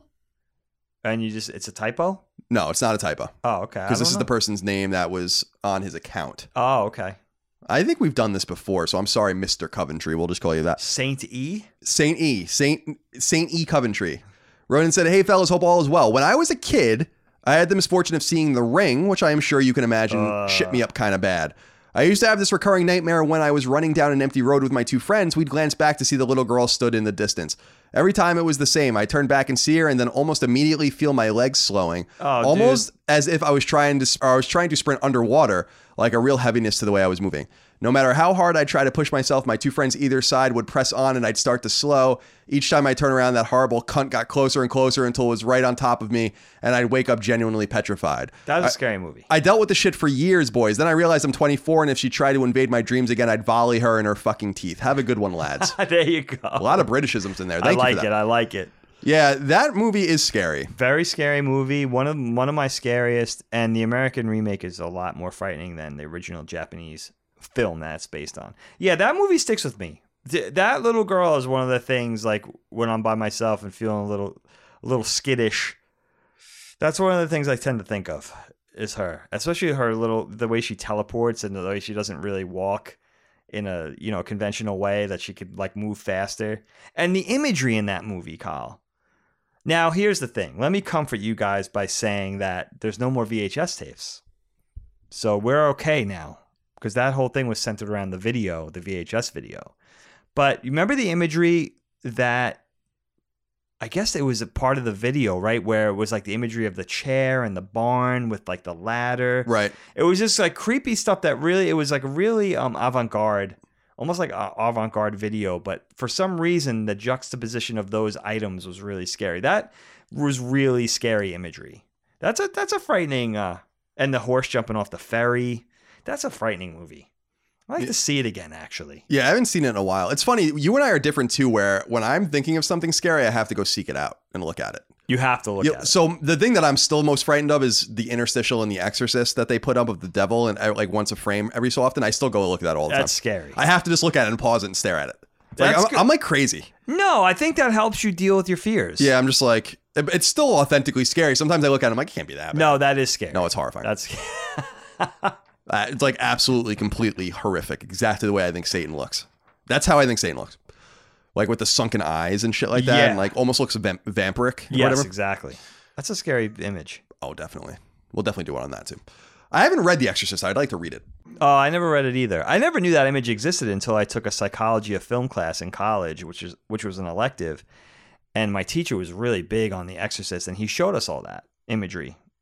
I never saw it before. I never knew that was there because it's on. It's like three frames or something. Yeah, right? It's like really quick. And I noticed it when I was younger. I remember, but I didn't pause it. I was like, "What the?" Like it's almost like one of. It's like what? You caught it. Yeah, it looked like a mistake. Yeah, right? yeah, yeah. Exactly.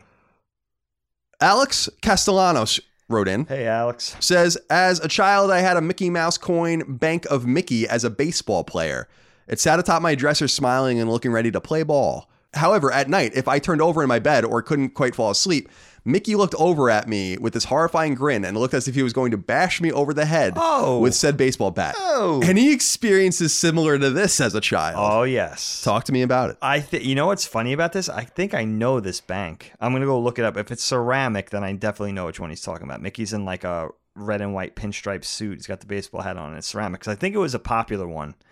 But like a lot of kids just had it for some reason. But I had to, I don't know if I ever told you about this, Kyle. This is fascinating, actually. I was telling this to, I think, my daughter the other day. I had this thing. Again, this harkens back to mom and dad. Like, why was this thing in my bedroom? You might even remember this thing. It was a plastic giraffe. It was about four oh, feet tall. It was a, a coat rack. It was a coat rack. Yeah, I remember that. About four feet tall, plastic giraffe. It was just to hang your coats on. And it was in my room.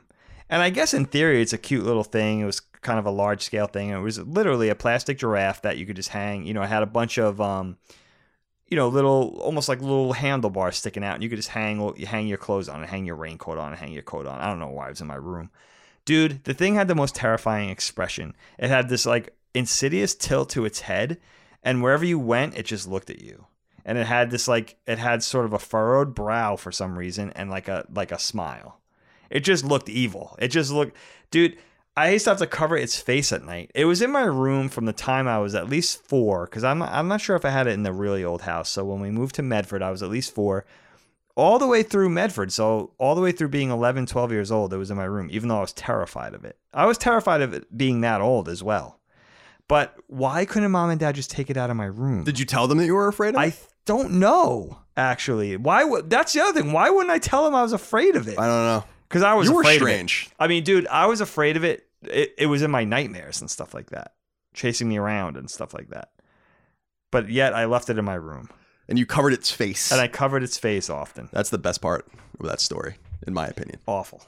Dad, and P S Dad still has it. Does he? It used to be. That's why I thought you were familiar with it, because it was in his basement in the old house in Brookhaven oh, before might... he moved a year ago. Right. And I say, hey, going down his basement. I was like, Dad, why is that? Th- that might be when, when I admitted it to Mom and Dad. I was like, you got to get rid of that thing. And they were like, why? And then I realized, like, you never told them that you were scared of that thing. Yeah, I don't think I think it was in my room at some point. I don't think I was scared of it. You weren't? No. I remember I think it, it very well. It was in your room, actually. Yeah, it was, like, in the corner. I might have put it in there. You probably did. Blair Toms wrote in and said, I had a very strange fear growing up as a kid. I had an overwhelming fear of becoming sick. I don't know why, but I suspected I really did not want to miss out on big events or fun times. I would obsessively wash my hands and do my best not to touch things I thought could have germs.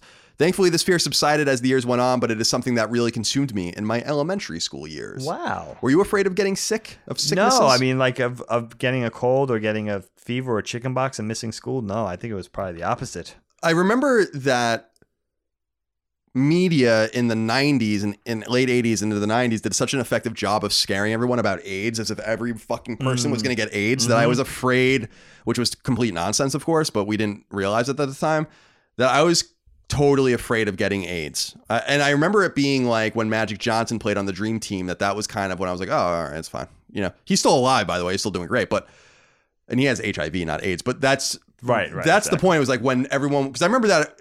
I mean, well, reading about it afterwards and watching some documentaries, like some people were a little afraid of playing with him because of his, and you know, because he was infected with H I V. But there was like this weird time in my life where I was like, oh, I don't want to get AIDS or whatever, but I didn't really understand how you got it. Or it, it was just so, I mean, it was such a terrible thing that was happening to especially the gay community and especially impoverished communities in Africa and, and people sharing needles and all these kinds of things that would allow you to kind of facilitate getting H I V and AIDS. But we just didn't know that at the time. And I almost feel like it was like so irresponsible the way that people talked about it in hindsight. Like, I don't know if you agree, you were much more aware at that time than I was, but yeah, I, I was felt a little like older. I felt like it was insane. Like when looking back on it, I'm like, are you guys kidding me? Like this, I felt like this was constantly being, I was being bombarded with this shit. Yeah. As if like millions and millions and millions of Americans were dying of AIDS. It was year. Really mishandled. I, you know, it's funny, Kyle. I, I didn't, I didn't really think about it that much. I mean, I was a little younger. I wasn't sexually active yet. I mean, I was like junior high school or intermediate school age, but, and I'm still, uh, let's preserve some mystique. Maybe I'm still not sexually active. Your children were immaculate. But, you know, it's a really good question to go back and examine that time period and know how much of it was just out of fear, how much of it was just out of ignorance, how much they purported things on purpose. It's that's a really fascinating time period for that. But completely, yeah, I mean, seemingly completely handled poorly. Yeah, it seemed irresponsible. I understand, like, raising awareness, but making everyone seem like they were just going to get AIDS everywhere was, like, a little much for me. And I remember that even being a kid and, and just in hindsight, was an attempt at population control. Yeah, maybe. I don't I mean, know because, knows? Well, I think we talked about it on another show that I was so fascinated listening to someone talk about how there was this theory that it was just going to make a this this jump to the straight community. And you can get it in, with straight sure, sex and sure. straight anal sex and all that, of course. But they made it seem like it was just, I remember like it made it seem like we were all going to die of this, of this thing if we weren't incredibly careful. Right. And it just, it was just, and then, but then you see Magic Johnson playing basketball, sweating all over everyone, flops of sweat going everywhere, everyone's touching them, big, and that was what really, I was like, all right, everything's it's fine. A, that's a good point, my friend. So that ended up being a really effective, I, and that was a really effective tool for a lot of people probably to get over it. Jay Naylor wrote into us and said, hello guys, another question for this round. Hope you're in good spirits.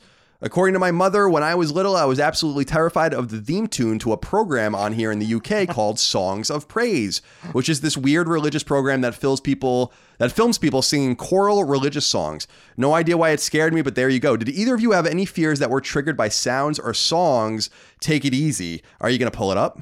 No, you know, it made me think of something else, Kyle. You, you, you, God, this made me think of something fascinating. Well, so first of all, it's no big surprise to me that you were afraid of that kind of religious music. Religious music is scary.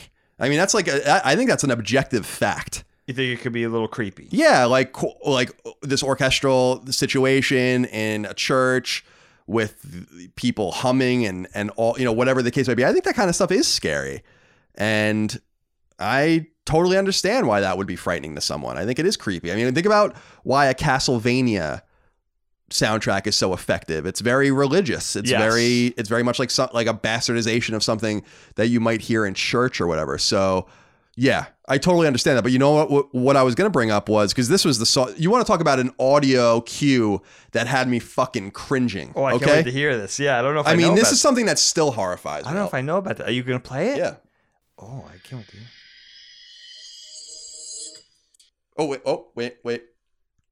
I'm just going to fast forward. What happened there? You can cut this out, Dustin. What just happened to my phone? My phone just like, my phone just reset. Oh, did it really? That's fucking weird. That is weird. You were trying to play something scary and the phone reset? Yeah, my phone just straight up reset. You're freaking Look. me out. What? It's. I'm showing Dagan it has the, uh, you can keep this on actually now. Were Dustin. you holding down the button? No. I know how to use an iPhone. Dude, that's freaking me out. That's totally freaking me okay, out right it's now. Back Plus, now. I'm looking at scary stuff here. That's weird. I don't like that at all. That's a little strange. So let me try again. I'm gonna I'm gonna look this up again. Dude, if your phone shuts down again, that's fucking weird. And I'm just gonna fast forward. Oh, it's that.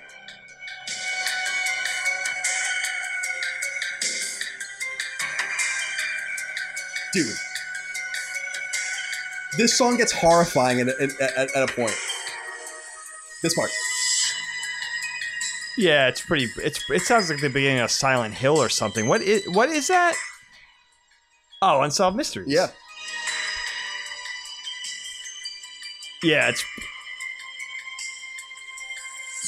it's creepy, dude. It's that was that creepy. was that was the side, dude. I was so afraid of that song that I clearly remember, like when Mom would watch that show. It was on Friday night or something like that. The new episodes, right? With Robert Stack, of course. That I would literally like get as far away from the living room or the den as possible oh and like do God. anything I could to not hear it. How old are you at that? I was like six, five, six, seven, you oh know, I remember going upstairs to play Mega Man two one night in my room, like just to get away from it, like blasting the T V on that old like C R T we had from the seventies, trying as hard as I could to get away from that song. That song still terrifies me, especially that part I just showed where it's like, like that, that just like that pitch that just goes up. It's just so, that's one of the scariest. That's, yeah. a, that's a common one that people are afraid of. That's a scary one. You could understand that one, especially if you're little, because that's really heavy. You know what I mean? That's something that you're not typical, you know, used to hearing on television.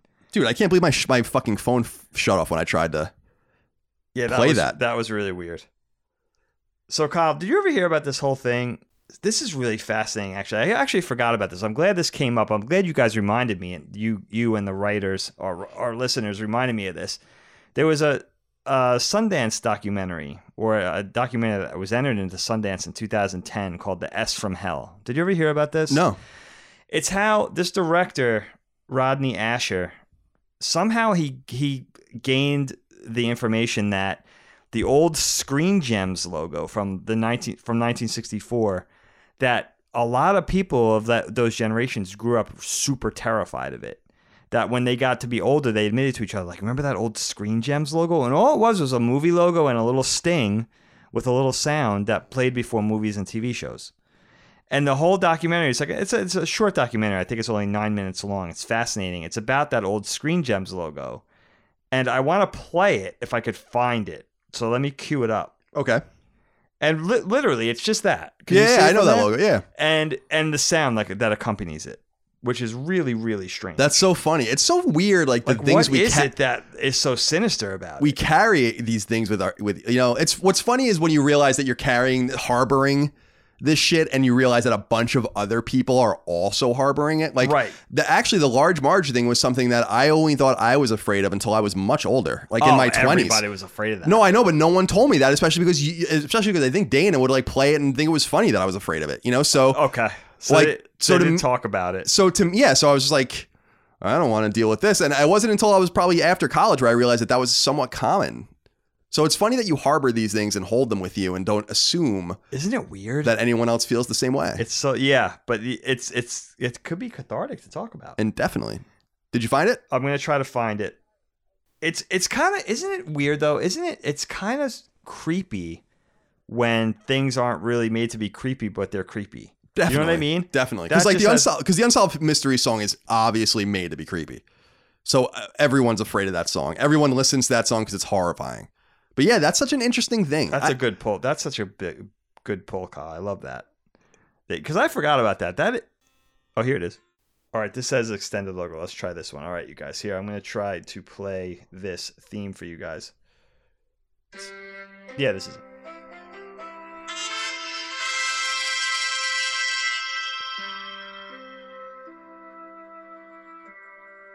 What is so scary about that? I don't know. Is it the horns that come in? I don't know.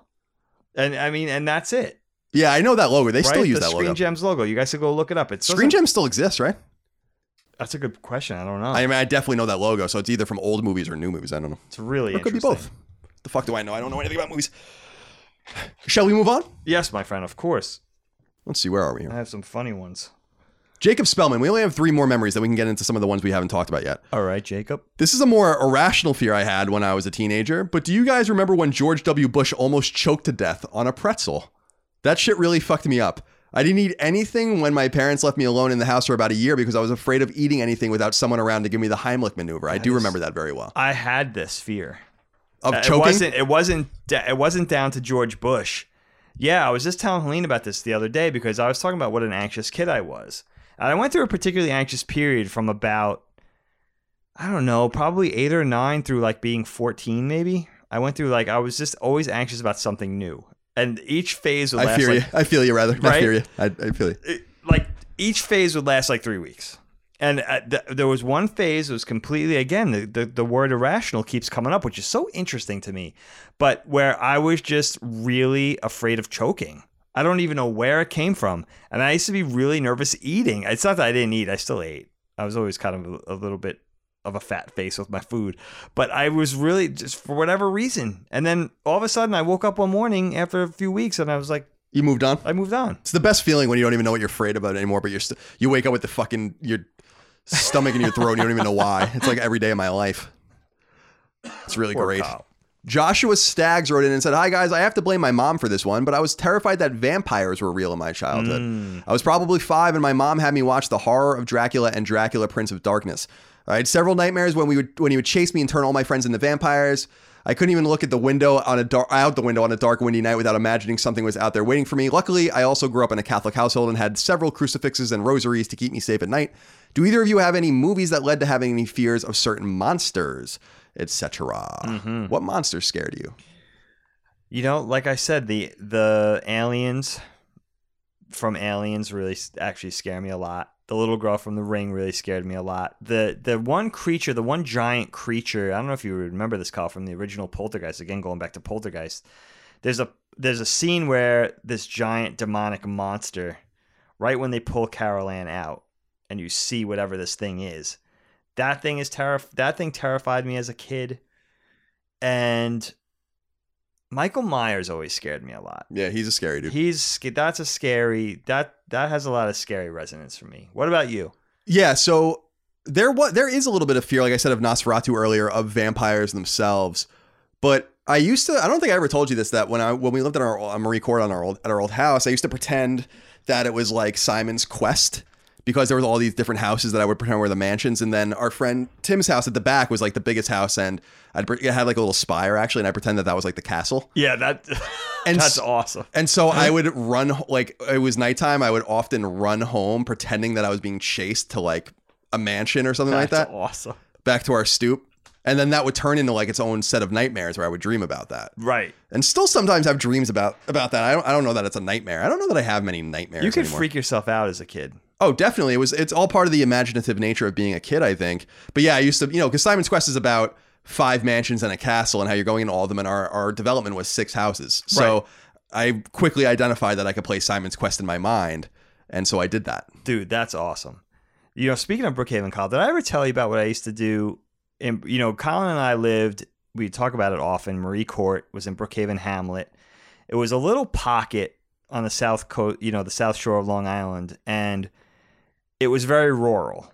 It was surrounded by the suburbs, but it, it in itself was an old, really a really rural pocket. And there was the, there were a lot of building codes. You couldn't do a lot. There was there wasn't a lot of street lights. Protected land and all this. Yeah, protected farmland, preserved land, and I we used to skate up at the elementary school, where the, which is the elementary school where we all went to school, including Kyle, Brookhaven, Brookhaven Elementary. But it was probably, how far would you say Brookhaven Elementary was from our, our house? Like maybe, a mile and a half, maybe something. Like you think that. It's that far? Even that far? No, maybe a mile. Something. Yeah, like, yeah something, something like that. that. Far and Fireplace far. Neck Road. Fireplace Neck Road, my friend. Yep. Via Beaver Dam and then Old Stump. So, a lot of times we'd skate there at night because there was picnic tables and like waxed curbs and stuff. And but a lot of my friends would either leave earlier or they lived in different directions. So I was skating home by myself in the dead of night, like ten o'clock, eleven o'clock at night. And once you left the vicinity of the elementary school, there was no lights. There was literally no lights at all. There was none. It was completely pitch black. So I would skate like a bat out of hell. Dude, if I ever hit anything, I would have died. I would skate so fast to get home. I remember it was a game, but it was kind of a horrifying game for me. And I would literally just skate as fast as I possibly could and just hope that I could... Just hope that I could get home as fast as humanly possible. And I did that over and over again. And again, it was like nightmare fuel. Like it affected me a lot as a kid because it really, and I was older. I was in my teens, thirteen, fourteen, fifteen years old doing that. So it's so funny how you could get into your own head and just kind of scare yourself as a kid. Yeah, it's like kind of fun. I, it's the same thing. I used to be afraid of going into our basement just because there was that crawl space near the washer and dryer where there was a bunch of stuff stored. And I used to have nightmares that you would crawl through it and it just kept going into something else. And so I actually, that's actually one dream I still sometimes have for some reason, where it just went to this back complex, as it were. Isn't that, isn't that so? It's very strange. Very strange indeed. Dag, I think the final one we have here is not your real dad. He wrote and said, did your parents or family members ever try to cure you of a fear, or would they have fun with it at the behest of your sanity? Well, oh, here we go. Don't I have a story for all of you? So I had this recurring nightmare as a kid, probably from a probably when I was in a crib until it went away at some point, probably age ten or something like that. Okay. And it was the tickly monster. Oh. I, had, I, I really ask Erin, like I get really actually, I snap at her sometimes when she like accidentally tickles me. Like sometimes I'll have my feet like out on the bed and she'll just like, you know, touch my foot as she's like walking by just to say hello or whatever. Yeah, yeah, yeah. And be like, what the fuck? You know, like it all goes back to like, and I feel bad about it afterwards. Like I hate being tickled. I hate being gently touched. Like you can touch my foot with like, and grab it. But if you're just going to brush me, don't fucking touch me. I never knew. I don't know if I ever knew this. And it all you. goes back to being horrified of being tickled. And so I, I had this dream that this man, the tickly monster who had a mustache, because I used to think, by the way, that all people with mustaches were what would I what I would call strangers. Strangers. I thought everyone with a mustache was a stranger, which was weird because my best friend's dad had a mustache and everything. It was very strange.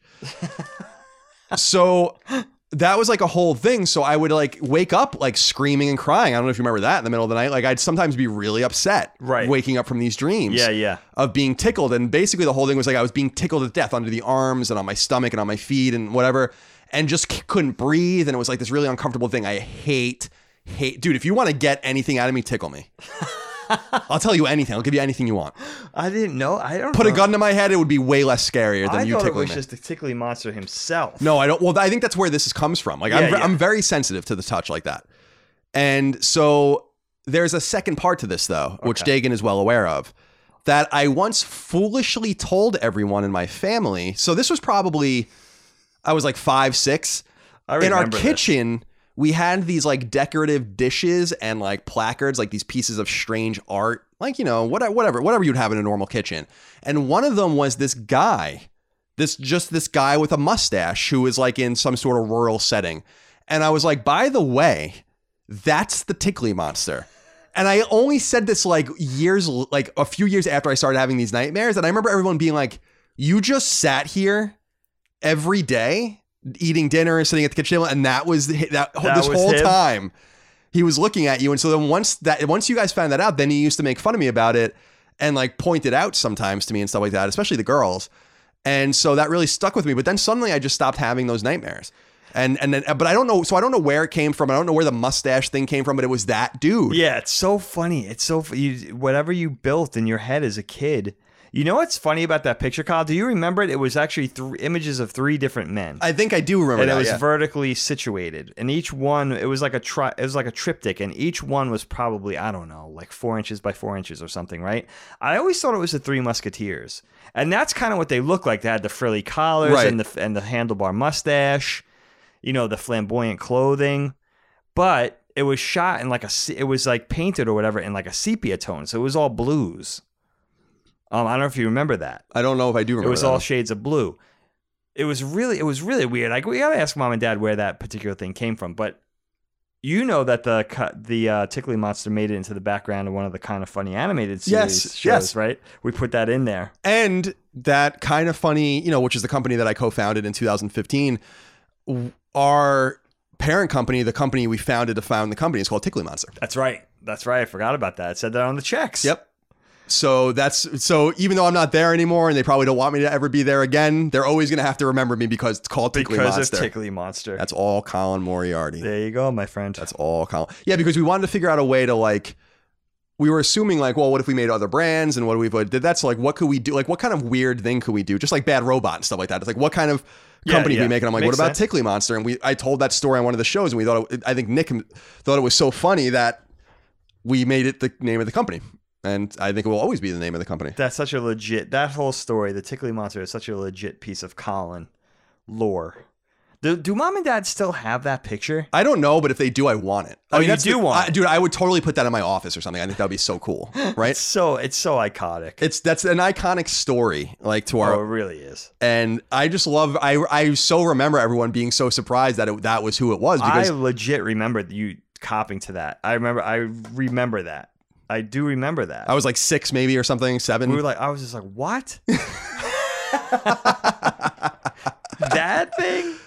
It was one of, you know, it's one of those weird things. Like, we all have this in, in our homes that we grew up in. It's just like those weird parts of the house that, that are decorations that actually are kind of strange, but they just become part of the, you know, they just become part of the patchwork of your everyday that it becomes normal. No one ever, it's one of those weird things that if you really look at it, you're like, that's kind of weird, but you never ask, you never second guess it because it's just always been there. But you could just, yeah, exactly. But you could just imagine me sitting in my high chair or something and kind of just like look, taking glances yeah, at creepy. This thing. It's kind of creepy. And, it haunt, and over time haunting me and over time seeping its way into my very primitive brain. You know, very weird stuff. It is. It's awesome. I All right, Dig, I'm sure we didn't touch on everything. So I wanted to ask you what else you wanted to share that of stories that we didn't, we weren't able to draw out from the audience. Well, you know, my I, and thinking about fears and thinking about my experiences over the years, I wanted to think about the strangest one I've ever, the strangest fear I've ever heard of. And I had an ex-girlfriend who was like my first, probably one of my first serious ex-girlfriends when I was late, you know, late in my teens. And we we dated for a few years. And it came out eventually that she was, a, I don't know if I ever told you this, that she was afraid of buttons. Okay? Now... This came out because we used to visit her grandma from time to time in Amityville or Massapequa or wherever it was. Bald- Maybe it was in Baldwin. I don't know. That area, that whole area. Right. And her grandma had a jar of buttons on her bureau. And she would tell me that, oh my God, I grew up with that jar of buttons and it really like...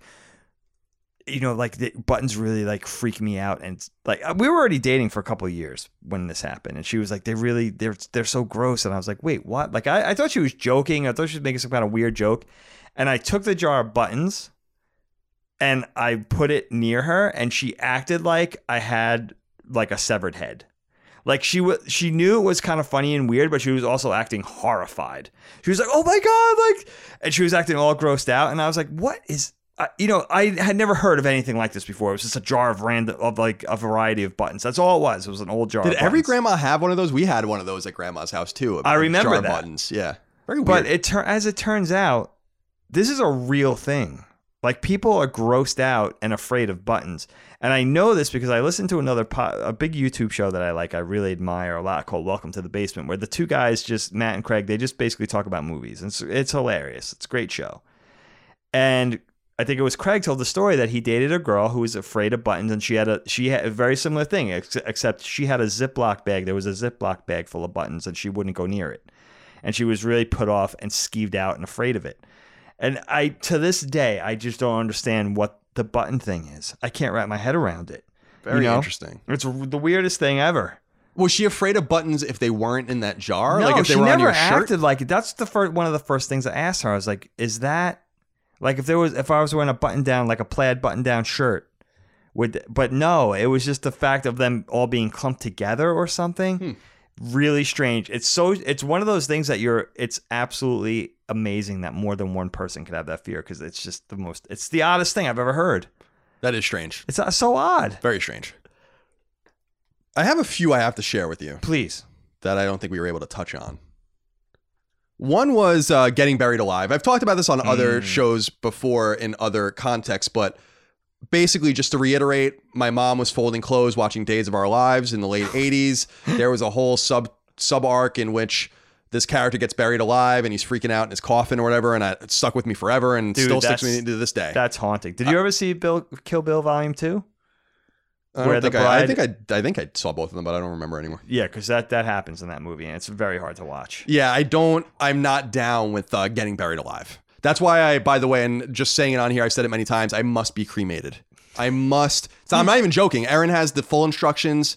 I think I've given the full instructions to mom. You cannot bury me. You must cremate me. Good night, sweet prince.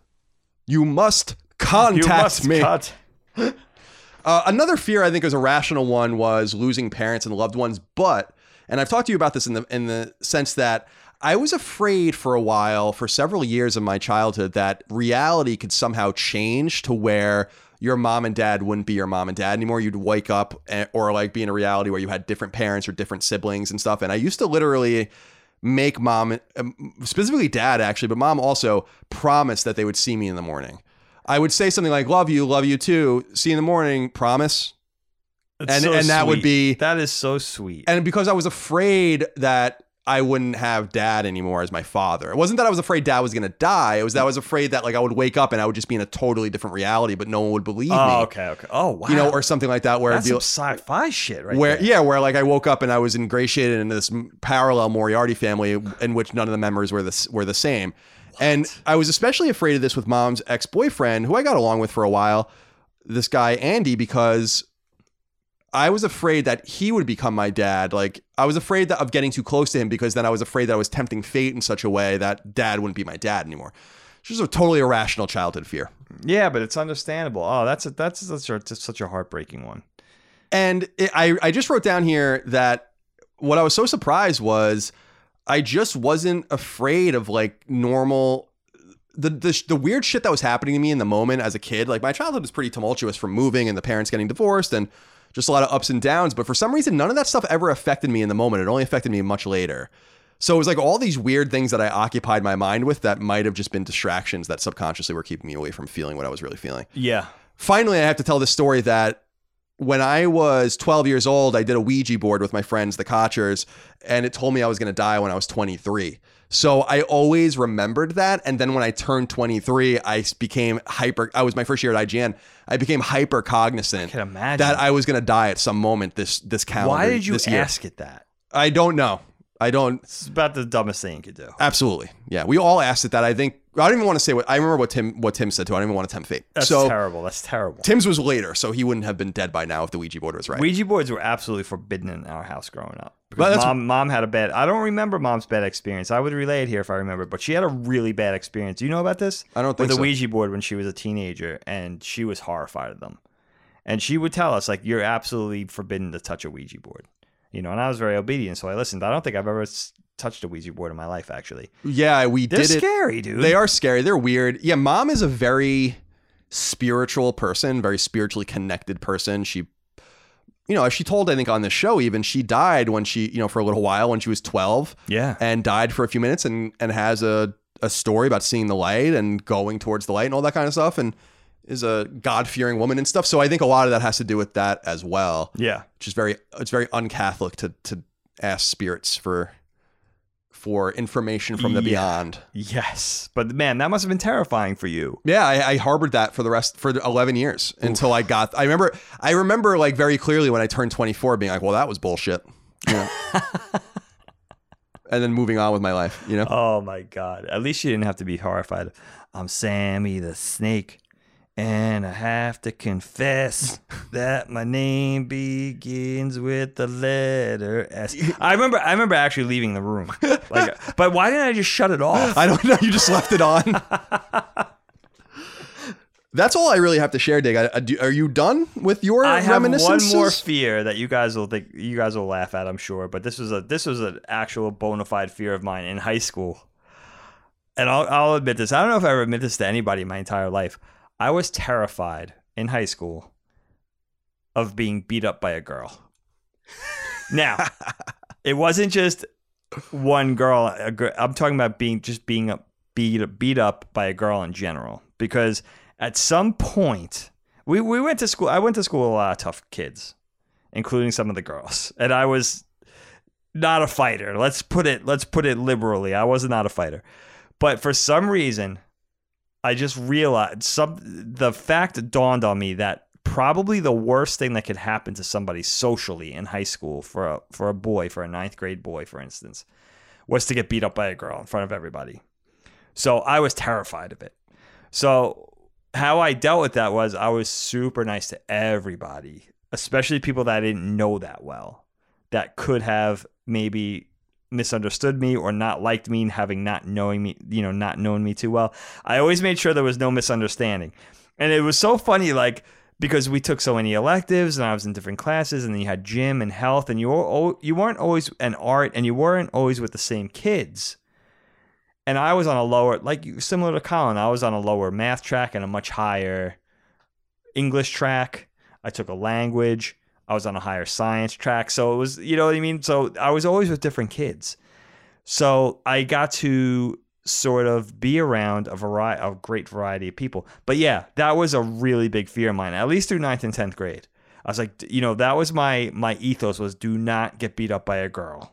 It'll ruin your high school experience yeah, if you get beat up by a girl. It'll ruin your life. I don't know where it came from. That's so funny. And you weren't beaten up by a girl. No, I had some girls that gave me a hard time, but I think they were just teasing me. Like there was one girl, Cassandra Washington. I went to school with her my whole life, and I always got along with her. Like I went to school, so like I was with her in school from kindergarten, and we were in high school together. And when she got older in junior high school and high school, maybe she was tr- had a troubled home life. I'm not really too sure about her background actually, but she got into a lot of fights. And some of the girl fights in our school could be pretty intense. Yeah, definitely. And that might be, I mean, like clothes getting ripped off and all that kind of stuff. I mean, fights in general were intense, but the girl fights were particularly intense, especially in high school. And maybe early in high school, I saw it happen a few times, and I was like, dude, there's no way. If you get in a fight with that girl, she's going to kill you. Like you can't even, you can't even stand up to a girl that, that's like that strong at fighting, you know? So for for whatever reason, that the fact that that matter terrified me, and it was so funny how it like really influenced my behavior, you know, not that I would misbehave or treat anyone like shit, but I was so like w- went out of my way to be so sweet. Right. I, I, I really remember do- being like that, you know, and every day leaving school is being like, all right, we got through, got through that day. Let's just get through the rest of the week. Like it's so fun. That's funny. It's funny how meaningless all this stuff is now and how poignant and important it was to us at the time. We, oh, I mean, that's it a common like- theme in our stories. Yeah, definitely. Definitely. It's so fu- it's it's kind of funny how spiders didn't come up too well. I mean, we talked about it a little bit, but no one said they were afraid of spiders. Yeah, I'm terrified of spiders, but I don't feel like that was a childhood fear. That's just a general fear. Yeah. Like Aaron and I quarrel over like who's going to kill the spider when we find one. I'm like, I'm not doing it. I'm not doing it. And, and my favorite thing to do is like I like get set up. It takes me like minutes to like prepare. Once you see the spider. Yeah, I put I put like the, you know, you, you assume the spider's not going to move. It's on the wall or whatever. We live in a really nice apartment building now, and we live five stories up. So we really don't see any bugs anymore. But when I was in San Francisco, we I used to see them all the time. And what I would do is I would use the Swiffer mop like thing with the flat end without like a without whatever like a cloth on it or whatever. Sure. And just sm- like you so you can get it from afar. Yeah, it makes sense. And just smash it from afar. But you gotta get it, you gotta hit it the first time. And there's oh. nothing there is nothing more horrifying than it missing and that thing getting away. Where did it go? There's no more nothing more horrifying than where did it go? Because I love one of my favorite one of my favorite uh, memes ever. It was like before the memes even got out of control. I mean, this is from years ago, was a meme of a spider saying, and it's just like on the top, it says like, remember when you threw that shoe at me and missed? And on top of that, it says, and then at the bottom it says, I remember too, or something like that. That's amazing. Yeah, it becomes like all out war at that point. Right. Then I'm like, got to burn the house down or something like that. And you, especially you see all stuff, all sorts of stuff from Australia that's just horrifying. I don't know what's going on down there with oh their with their God, bugs dude. and their beasts and all oh, sorts of things. Oh, it's insane. Like spiders that could bite you through the rubber of your shoe and stuff like, like that. There's like some shit there's going no on There's no reason for that. No, I don't know what's going on in Australia. We're not the strongest species. We're just big and more intelligent. Right, exactly. That's the only difference. Yeah, these things are all about brute force. Oh, they would have took us out years ago if it wasn't for our intelligence. You know. Oh, but we can never stand up to them. Yeah, no doubt. Kyle, there's a fear that, I, and I was researching the, the top ten biggest or most common phobias, and number ten on the list was something I had never heard about, and it, I'm really trying to wrap my mind around it, and it's called trypophobia, the fear of holes. Hmm. So supposedly, the you know some, some of our listeners might have it if it's really that common of a thing. I had personally never heard of it, but supposedly you don't want to deal with anything with holes, like a honeycomb. Whatever has holes a in it. A donut. A donut, right? Anything with holes, especially food, whatever. But here's the thing. Here's the problem with trypophobia. Your your body is full of holes. You don't have to go any further than your face. That's true. To count quite a few holes. That's true. Several holes on your face. So fears are always irrational, though. It's right? really crazy. Like how... Yeah, they are. I mean, absolutely irrational. I even think about my claustrophobia, which is actually pretty bad from time to time. And even that is really irrational. Like being, you know, for instance, like I don't really like to talk about it because it's that much of a, a fear with me, but being in the tunnel on the train, I don't like it. And I went through certain periods where I was really, it would be, it wasn't enough for me to not do it, but I would really white knuckle it through that tunnel, you know? So, but what, I mean, what was going to happen? You know, you know what I'm trying to say? Definitely. Yeah. I used to think about that in San Francisco just because of the earthquakes. Oh, well, that's a, that's, yeah. See, that compounds it when you actually add a little bit, a little bit of uh, reality into the situation. Yeah, and that's been on the mind actually recently because there was two bad earthquakes when I, right before I left, both of which we felt very much. And yeah. I actually had, a, I actually had, a, I guess I had a nightmare a couple of days ago when I was here of like a violent earthquake where I was Did like, holy really? shit. Yeah. So I guess it's on the mind. That's, well, it would be. It just happened. A week that's ago, part right? of the uh, risk of living uh, along the San Andreas Fault. We're probably all going to fall into the fucking ocean at some point. Just the way it's got to be. Edgar Casey predicted this a long time ago. His dad will remind me. Dagan, let's wrap things up. Okay, please. With a lightning round and then some dad jokes. Okay, my friend. We recorded two back-to-back, so my laptop is dying. So I, I had the foresight to take a picture of my dad jokes. Very nice. Because they were on my laptop screen. All right, sir. But lightning round first, right? Oh, lightning round first, of course. You fool. My And I have that on my notebook, my handy-dandy notebook here. Kyle. This is the last episode of Batch nine. It is. Wonderful job. Great job. Thank you. Likewise. Good to have you here in Philly. You're going to be proceeding down to visit our family in Virginia tomorrow. Yes, indeed.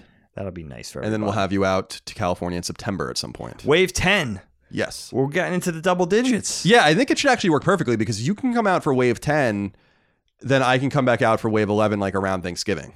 Duh, that seems nice. to work pretty nicely. And I'm... It just so happens I'm having Thanksgiving. Oh, well, that's perfect. There you go. Well, here I'll be. You'll be well fed. I, well, I'm always well fed. That's true. That's true. Let's be honest. Let's be honest with each other. But our last lightning round, versus mode. Versus mode. The fear edition. Let's see if I can read my handwriting. I think we'll be all right. Okay, Kyle. Fear the dead or fear the living? Fear the living. Ghosts or monsters? Which is scarier? Ghosts. Mm, I agree with you on that one. Which is scarier, spiders or snakes? Another thing that didn't come up. Spiders. Snakes don't really scare me. But a lot of people fear snakes. Unless it's like a viper or something. Our Vindo listener, viper. Oh, yeah, poisonous snakes, that's a scary thing.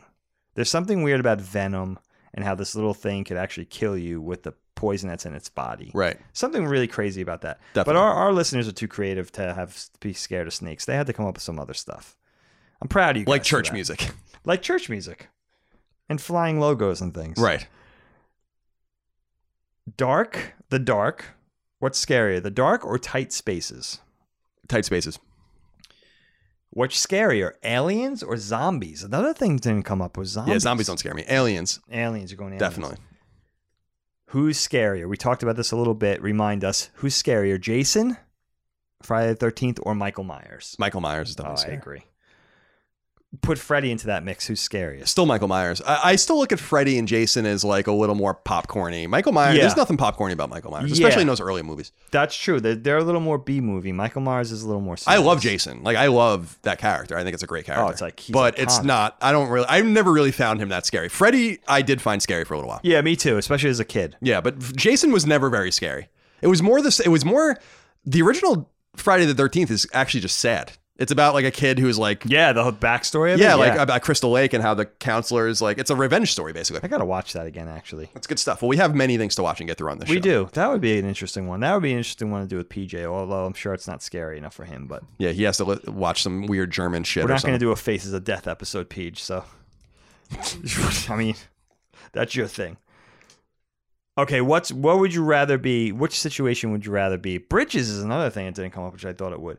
St- would you rather be stuck in an elevator or stuck on in a car on a broken down bridge, like an extension bridge, like a big bridge, like the Golden Gate Bridge or the Georgia Wash? The Georgia Wash. The Georgia Wash. Uh, probably an elevator would be a scarier for me. Yeah, that's a scary one. Yeah, I got I stuck so. in an elevator. One one of my greatest fears for a few minutes when I worked for Frederator. This was probably like eight years ago, and I was terrified. I was absolutely terrified. I was I was horrified. I felt really bad for the woman who was in the elevator with me because she was like an older lady and she was trying to be calm and I was terrifying her. I was like, we have to call the tenth floor. I think that like I was like I was like just like talking nonstop and like oh it was it was a bad scene. I was so embarrassed. What's scarier? Now here's a thing set in nature. What's scarier, a bear or a cougar, like a mountain lion? A bear. I think you're going with the bear. I think so. Did yeah. you see The Revenant with Leonardo DiCaprio? Yes, when he gets, yes, dude. If you're not scared of bears that. after that, at least for a little while. Yeah, I saw that in the theater. That, that was a great movie. Friggin' terrifying. I forgot about that movie. Totally that forgot about that movie. That was terrifying. Yeah, I was actually told not to watch that movie. They were like, "Dagan, you can't watch that movie," and I was like, "Fuck you, I'm watching it," and I was terrified. Fuck you. Okay, would you rather drown or get eaten alive? Eaten alive. A very upbeat episode. Yeah, of, definitely. Uh, and I think that's it. I think that's it, my friend. We got it. All right. We well, did it. Oh, you know what? There's one more. Oh. Buttons or get beat up by a girl? I'd rather be with a jar of buttons, I think, than get beat up. Well, sometimes getting beat up, you know, at this age, I, I wouldn't mind getting beat up by a girl. What? Can you think of something where, let's say you're in high school. Some woman beats me up. That's kind of hot. That's actually, yeah. Now that would be great. Yeah, rough me up a little bit. Now that would be great. And that, that might go on with you in Vegas for all I know. I don't know. Yeah, well, what Whatever. happens in Vegas stays in Vegas. Exactly. I don't know the stories. Yeah, some but, heinous shit going on there, I'll tell you right now. Shit is going down. But it's listen, as heinous as you think it is. What? Let's say contemporary high school. So let's set it in twenty nineteen. What? Okay. What? What would be the? What would make you lose the most social cred? Like the most face? Yeah. What would be the most horrific thing to happen? You go. Everybody has that dream, which I'm also surprised this didn't come up, of being naked in school. Yeah, that never really. That never resonated with me. I had that dream. Really? Yeah. Oh yeah. I've had that dream of just being in my underwear in school. Absolutely. I don't know. Like, I feel like maybe I'm just really not right about this. Maybe I'm just completely wrong. But I just feel like kids are a little less hostile than they were when I was there. I think and, that's true. And I feel like maybe that, like, crime in the United States has never been lower, for instance. Right. Right. So, which is so funny because there's all this talk about how dangerous. It's not dangerous at all in the United States. It's it's literally never been safer to be in the United States than it is right now. Even with gun crime and all that kind of stuff, there are fewer homicides, fewer robberies, fewer rapes, right? It, like year over year over year over year. No, absolutely. And so I feel like we're getting to a point where it's not. That's not the thing you fear when you're a kid, I don't think, anymore. Now I think it's a lot of the the complicated social dynamic that exists between children and teens that must exist between the real world and the internet and all the anonymity and social media and stuff. I think it's probably a pretty tough tightrope to walk these days, I would That's imagine. True. Because social media, absolutely. Back in the day when I was in high school, we had AIM, and that was about as crazy as it got. That was it. I mean, we didn't have anything right. else. No one was texting each other. That didn't exist. Right.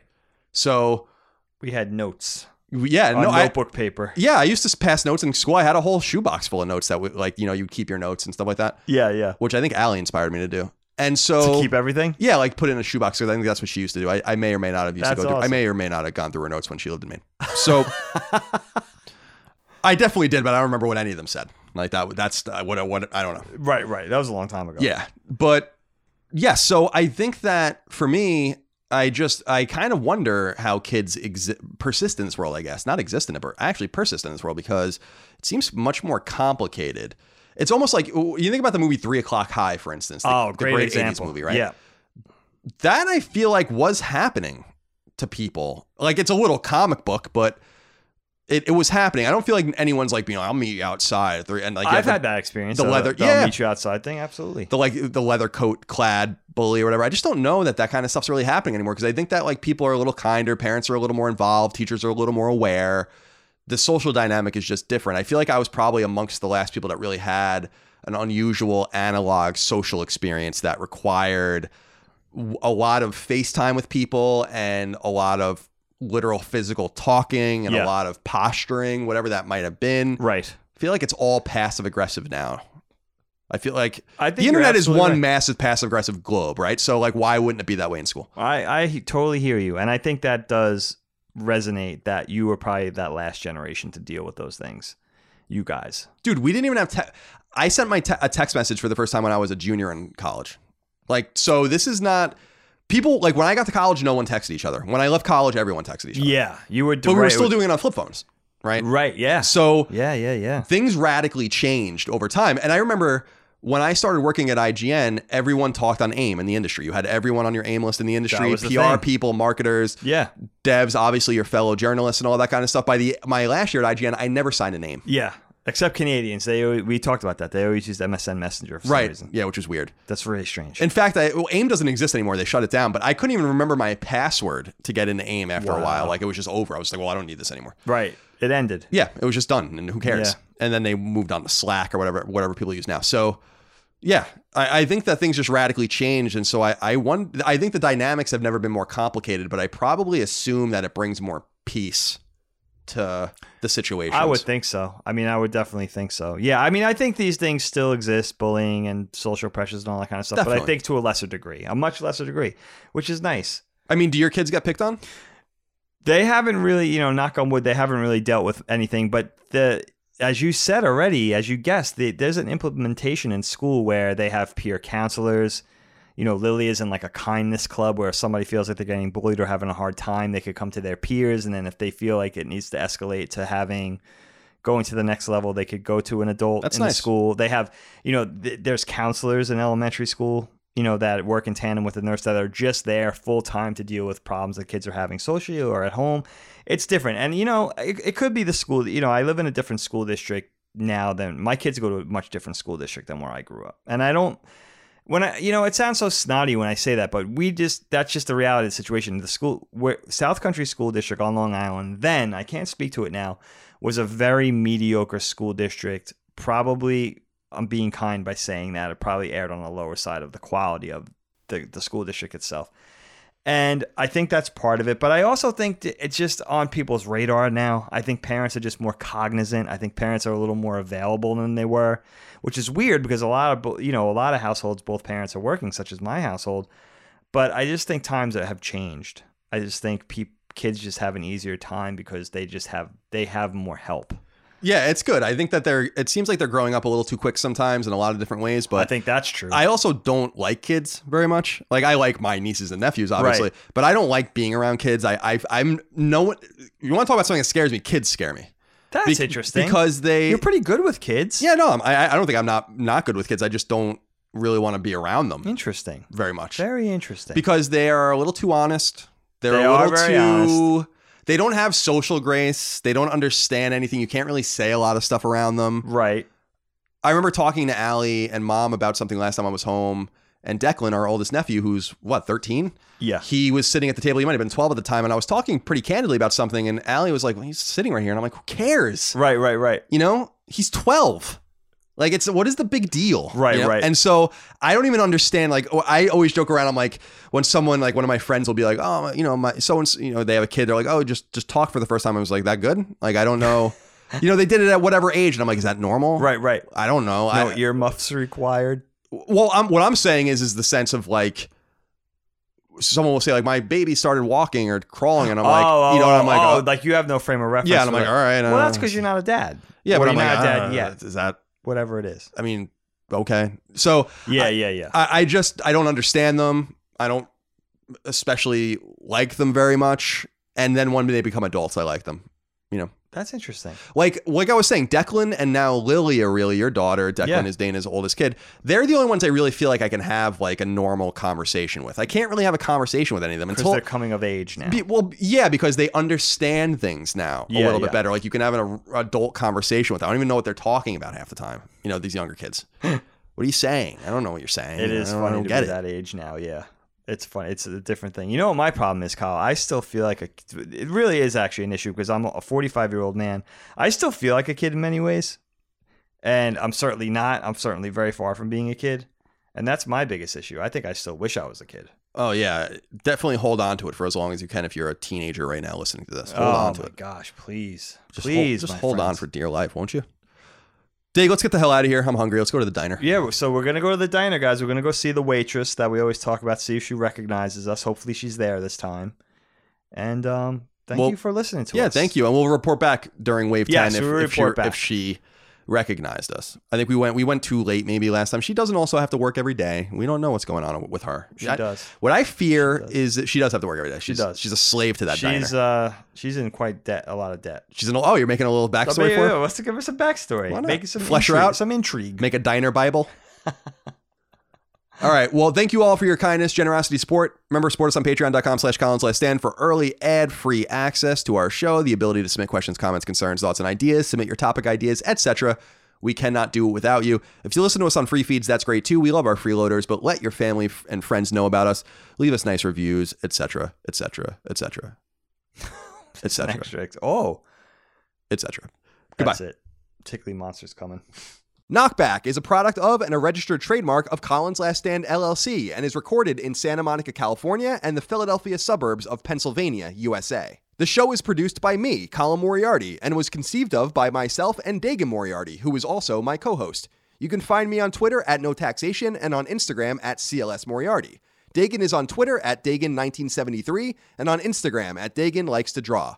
Knockback is edited by Dustin Furman. Any snail mail can be sent to our P O Box, P O Box one two three three, Santa Monica, California, nine zero four zero six. As you know, all things Colin's Last Stand, including Knockback, are fan-funded on Patreon at patreon.com slash Colin's Last Stand. The following names are at the producer level or higher on Patreon, and we are eternally grateful for your kindness, generosity, and fandom. Chris Adams, Carlos Algarit, Morgan Ashley, Taylor Barkley, Adam Barnes, Justin Bearden, Martin Beck, Eric Bishop, Mark Boggio, Eli Blossford, Andrew Bonnell, Barrett Boswell, Spencer Brand, Miguel Brewer, Lennon Brixey, Eric R. Brown, Jimmy Brown, Jason Budnick, Josh Bushing, Austin Bullock, Dylan Burns, Chris Buston, Nick C., Alex Cabrera, Nick Calloway, Tom Cargill, Patrick Harper, William O'Carroll, Brian Chan, Sean Chandler, David Chestnut, Rodney Coleman, Simon Conception, Brad Cooley, John Cordero, Gio Corsi, Nick Cottrell, Philip Crone, Daniel D'Amore, Colin Davenport, Mitchell Durkash, Zachary Douglas, Knight Draft, David Ellis, Martha Emery, Liam Fagan, Joe Finelli, Eric Finkenbeiner, Chris Galvin, Connor Gashian, Alex Alex Gates, Michael Gates, Salem Ghanem Al Ghanem, Daniel Glassford, Tyler Goodwin, Josh Gravelick, Miranda Grubba, Jonathan H., Tyler Harris, Kyle Hagel, Shane Hendrickson, Wyatt Henry, Scott Hernandez, Asa Haas, Johnny Humphreys, Blake Israel, Azan Isa El Ricey, Josh Yeager, Garrett Jaggard, Jimmy Jollicure, Joshua Jonathan, Greg Julifs, Anton K., Patrick Kelly, Jeremy Key, Auntie Kinnanen, James Kinslow the third, Ryan R. Kittredge, Kenneth Kopnick, Joshua Koga, Andre Kozachka, Ron Kroskoff, Jackson Lostikwa, Joe Lawson, Don Q. Lee, Duncan Leishman, Matthew Lenz, Jeffrey Leonard, Patrick Leslie, Dustin Lewis, Keith A. Lewis, Chad Lewis, Lou and Ray Loper, Colin Love, Josh M., Ryan T. Mandel, David Mann, Peter Mark, Matt Martin, Michael Martinez, Sean Mason, Jordan Mouse, Zachariah McAdoo, John McCarthy, Josh McKinney, Joe McPartland, Philip J. Melk, Andrew Mendoza, Christopher Midling, Matthew Miller, Alex Moans, Chris Moore, Betty Ann Moriarty, Abe Mukhtar, Ryan Murdoch, Adam Nix, Donnie Nolan, George A. Nunez, Grayson Orr, Brian Ott, Jesse Owen, Jorge Palomino, Andrew Parker, Daniel Parsons, Marius S. Peterson, Gerald Pennington, Matthew Perdue, Enrique Perez, Jason Pettit, Travis Plymel, Tipo Poplier, Louis Powell, Lawrence F. Prokop, Shero Kader Hama Karim, Andrew Ramos, Ryan Reeves, Michael Renner, Peter Reynolds, Shane Rayum, Jonathan Rice, Mark Richardson, Toby D. Riemenschneider, Daniel Rivas, Johnny Rosado, Petro Rose, A G. Rowe, Jose Salinas, John Schultz, Michael Shanholz, Toby Schutman, Glendon C. Simper, Joshua Smallwood, Daniel Strycharsk, Wesley Simmons, Ahmad Tamar, Will Velander, Ben Thompson, Ren Todd, Carl Tolman, Alan Trembley, Raymond Vargas, Michael Vecchio, Oakley Waldron, Justin Wagaman, Troy Walters, Connor Walton, Isaac Isaac Wastman, Damon Weathers, Josh Wire, Corey Wyatt, Tony Zuniga, Hugo's Desk, Organic Produce, Jeff, Casual Misfits Gaming, Supershot S T, Homeworld Hub, Throw seven, Infinite, Mad Mock Media, Fabian, Not Your Real Dad, Mubarak, Richter eighty-six, Andrew, Ian, Chris, Dav nine eight three four, Scott, Rainick, Donk twenty fifteen, and Gavin.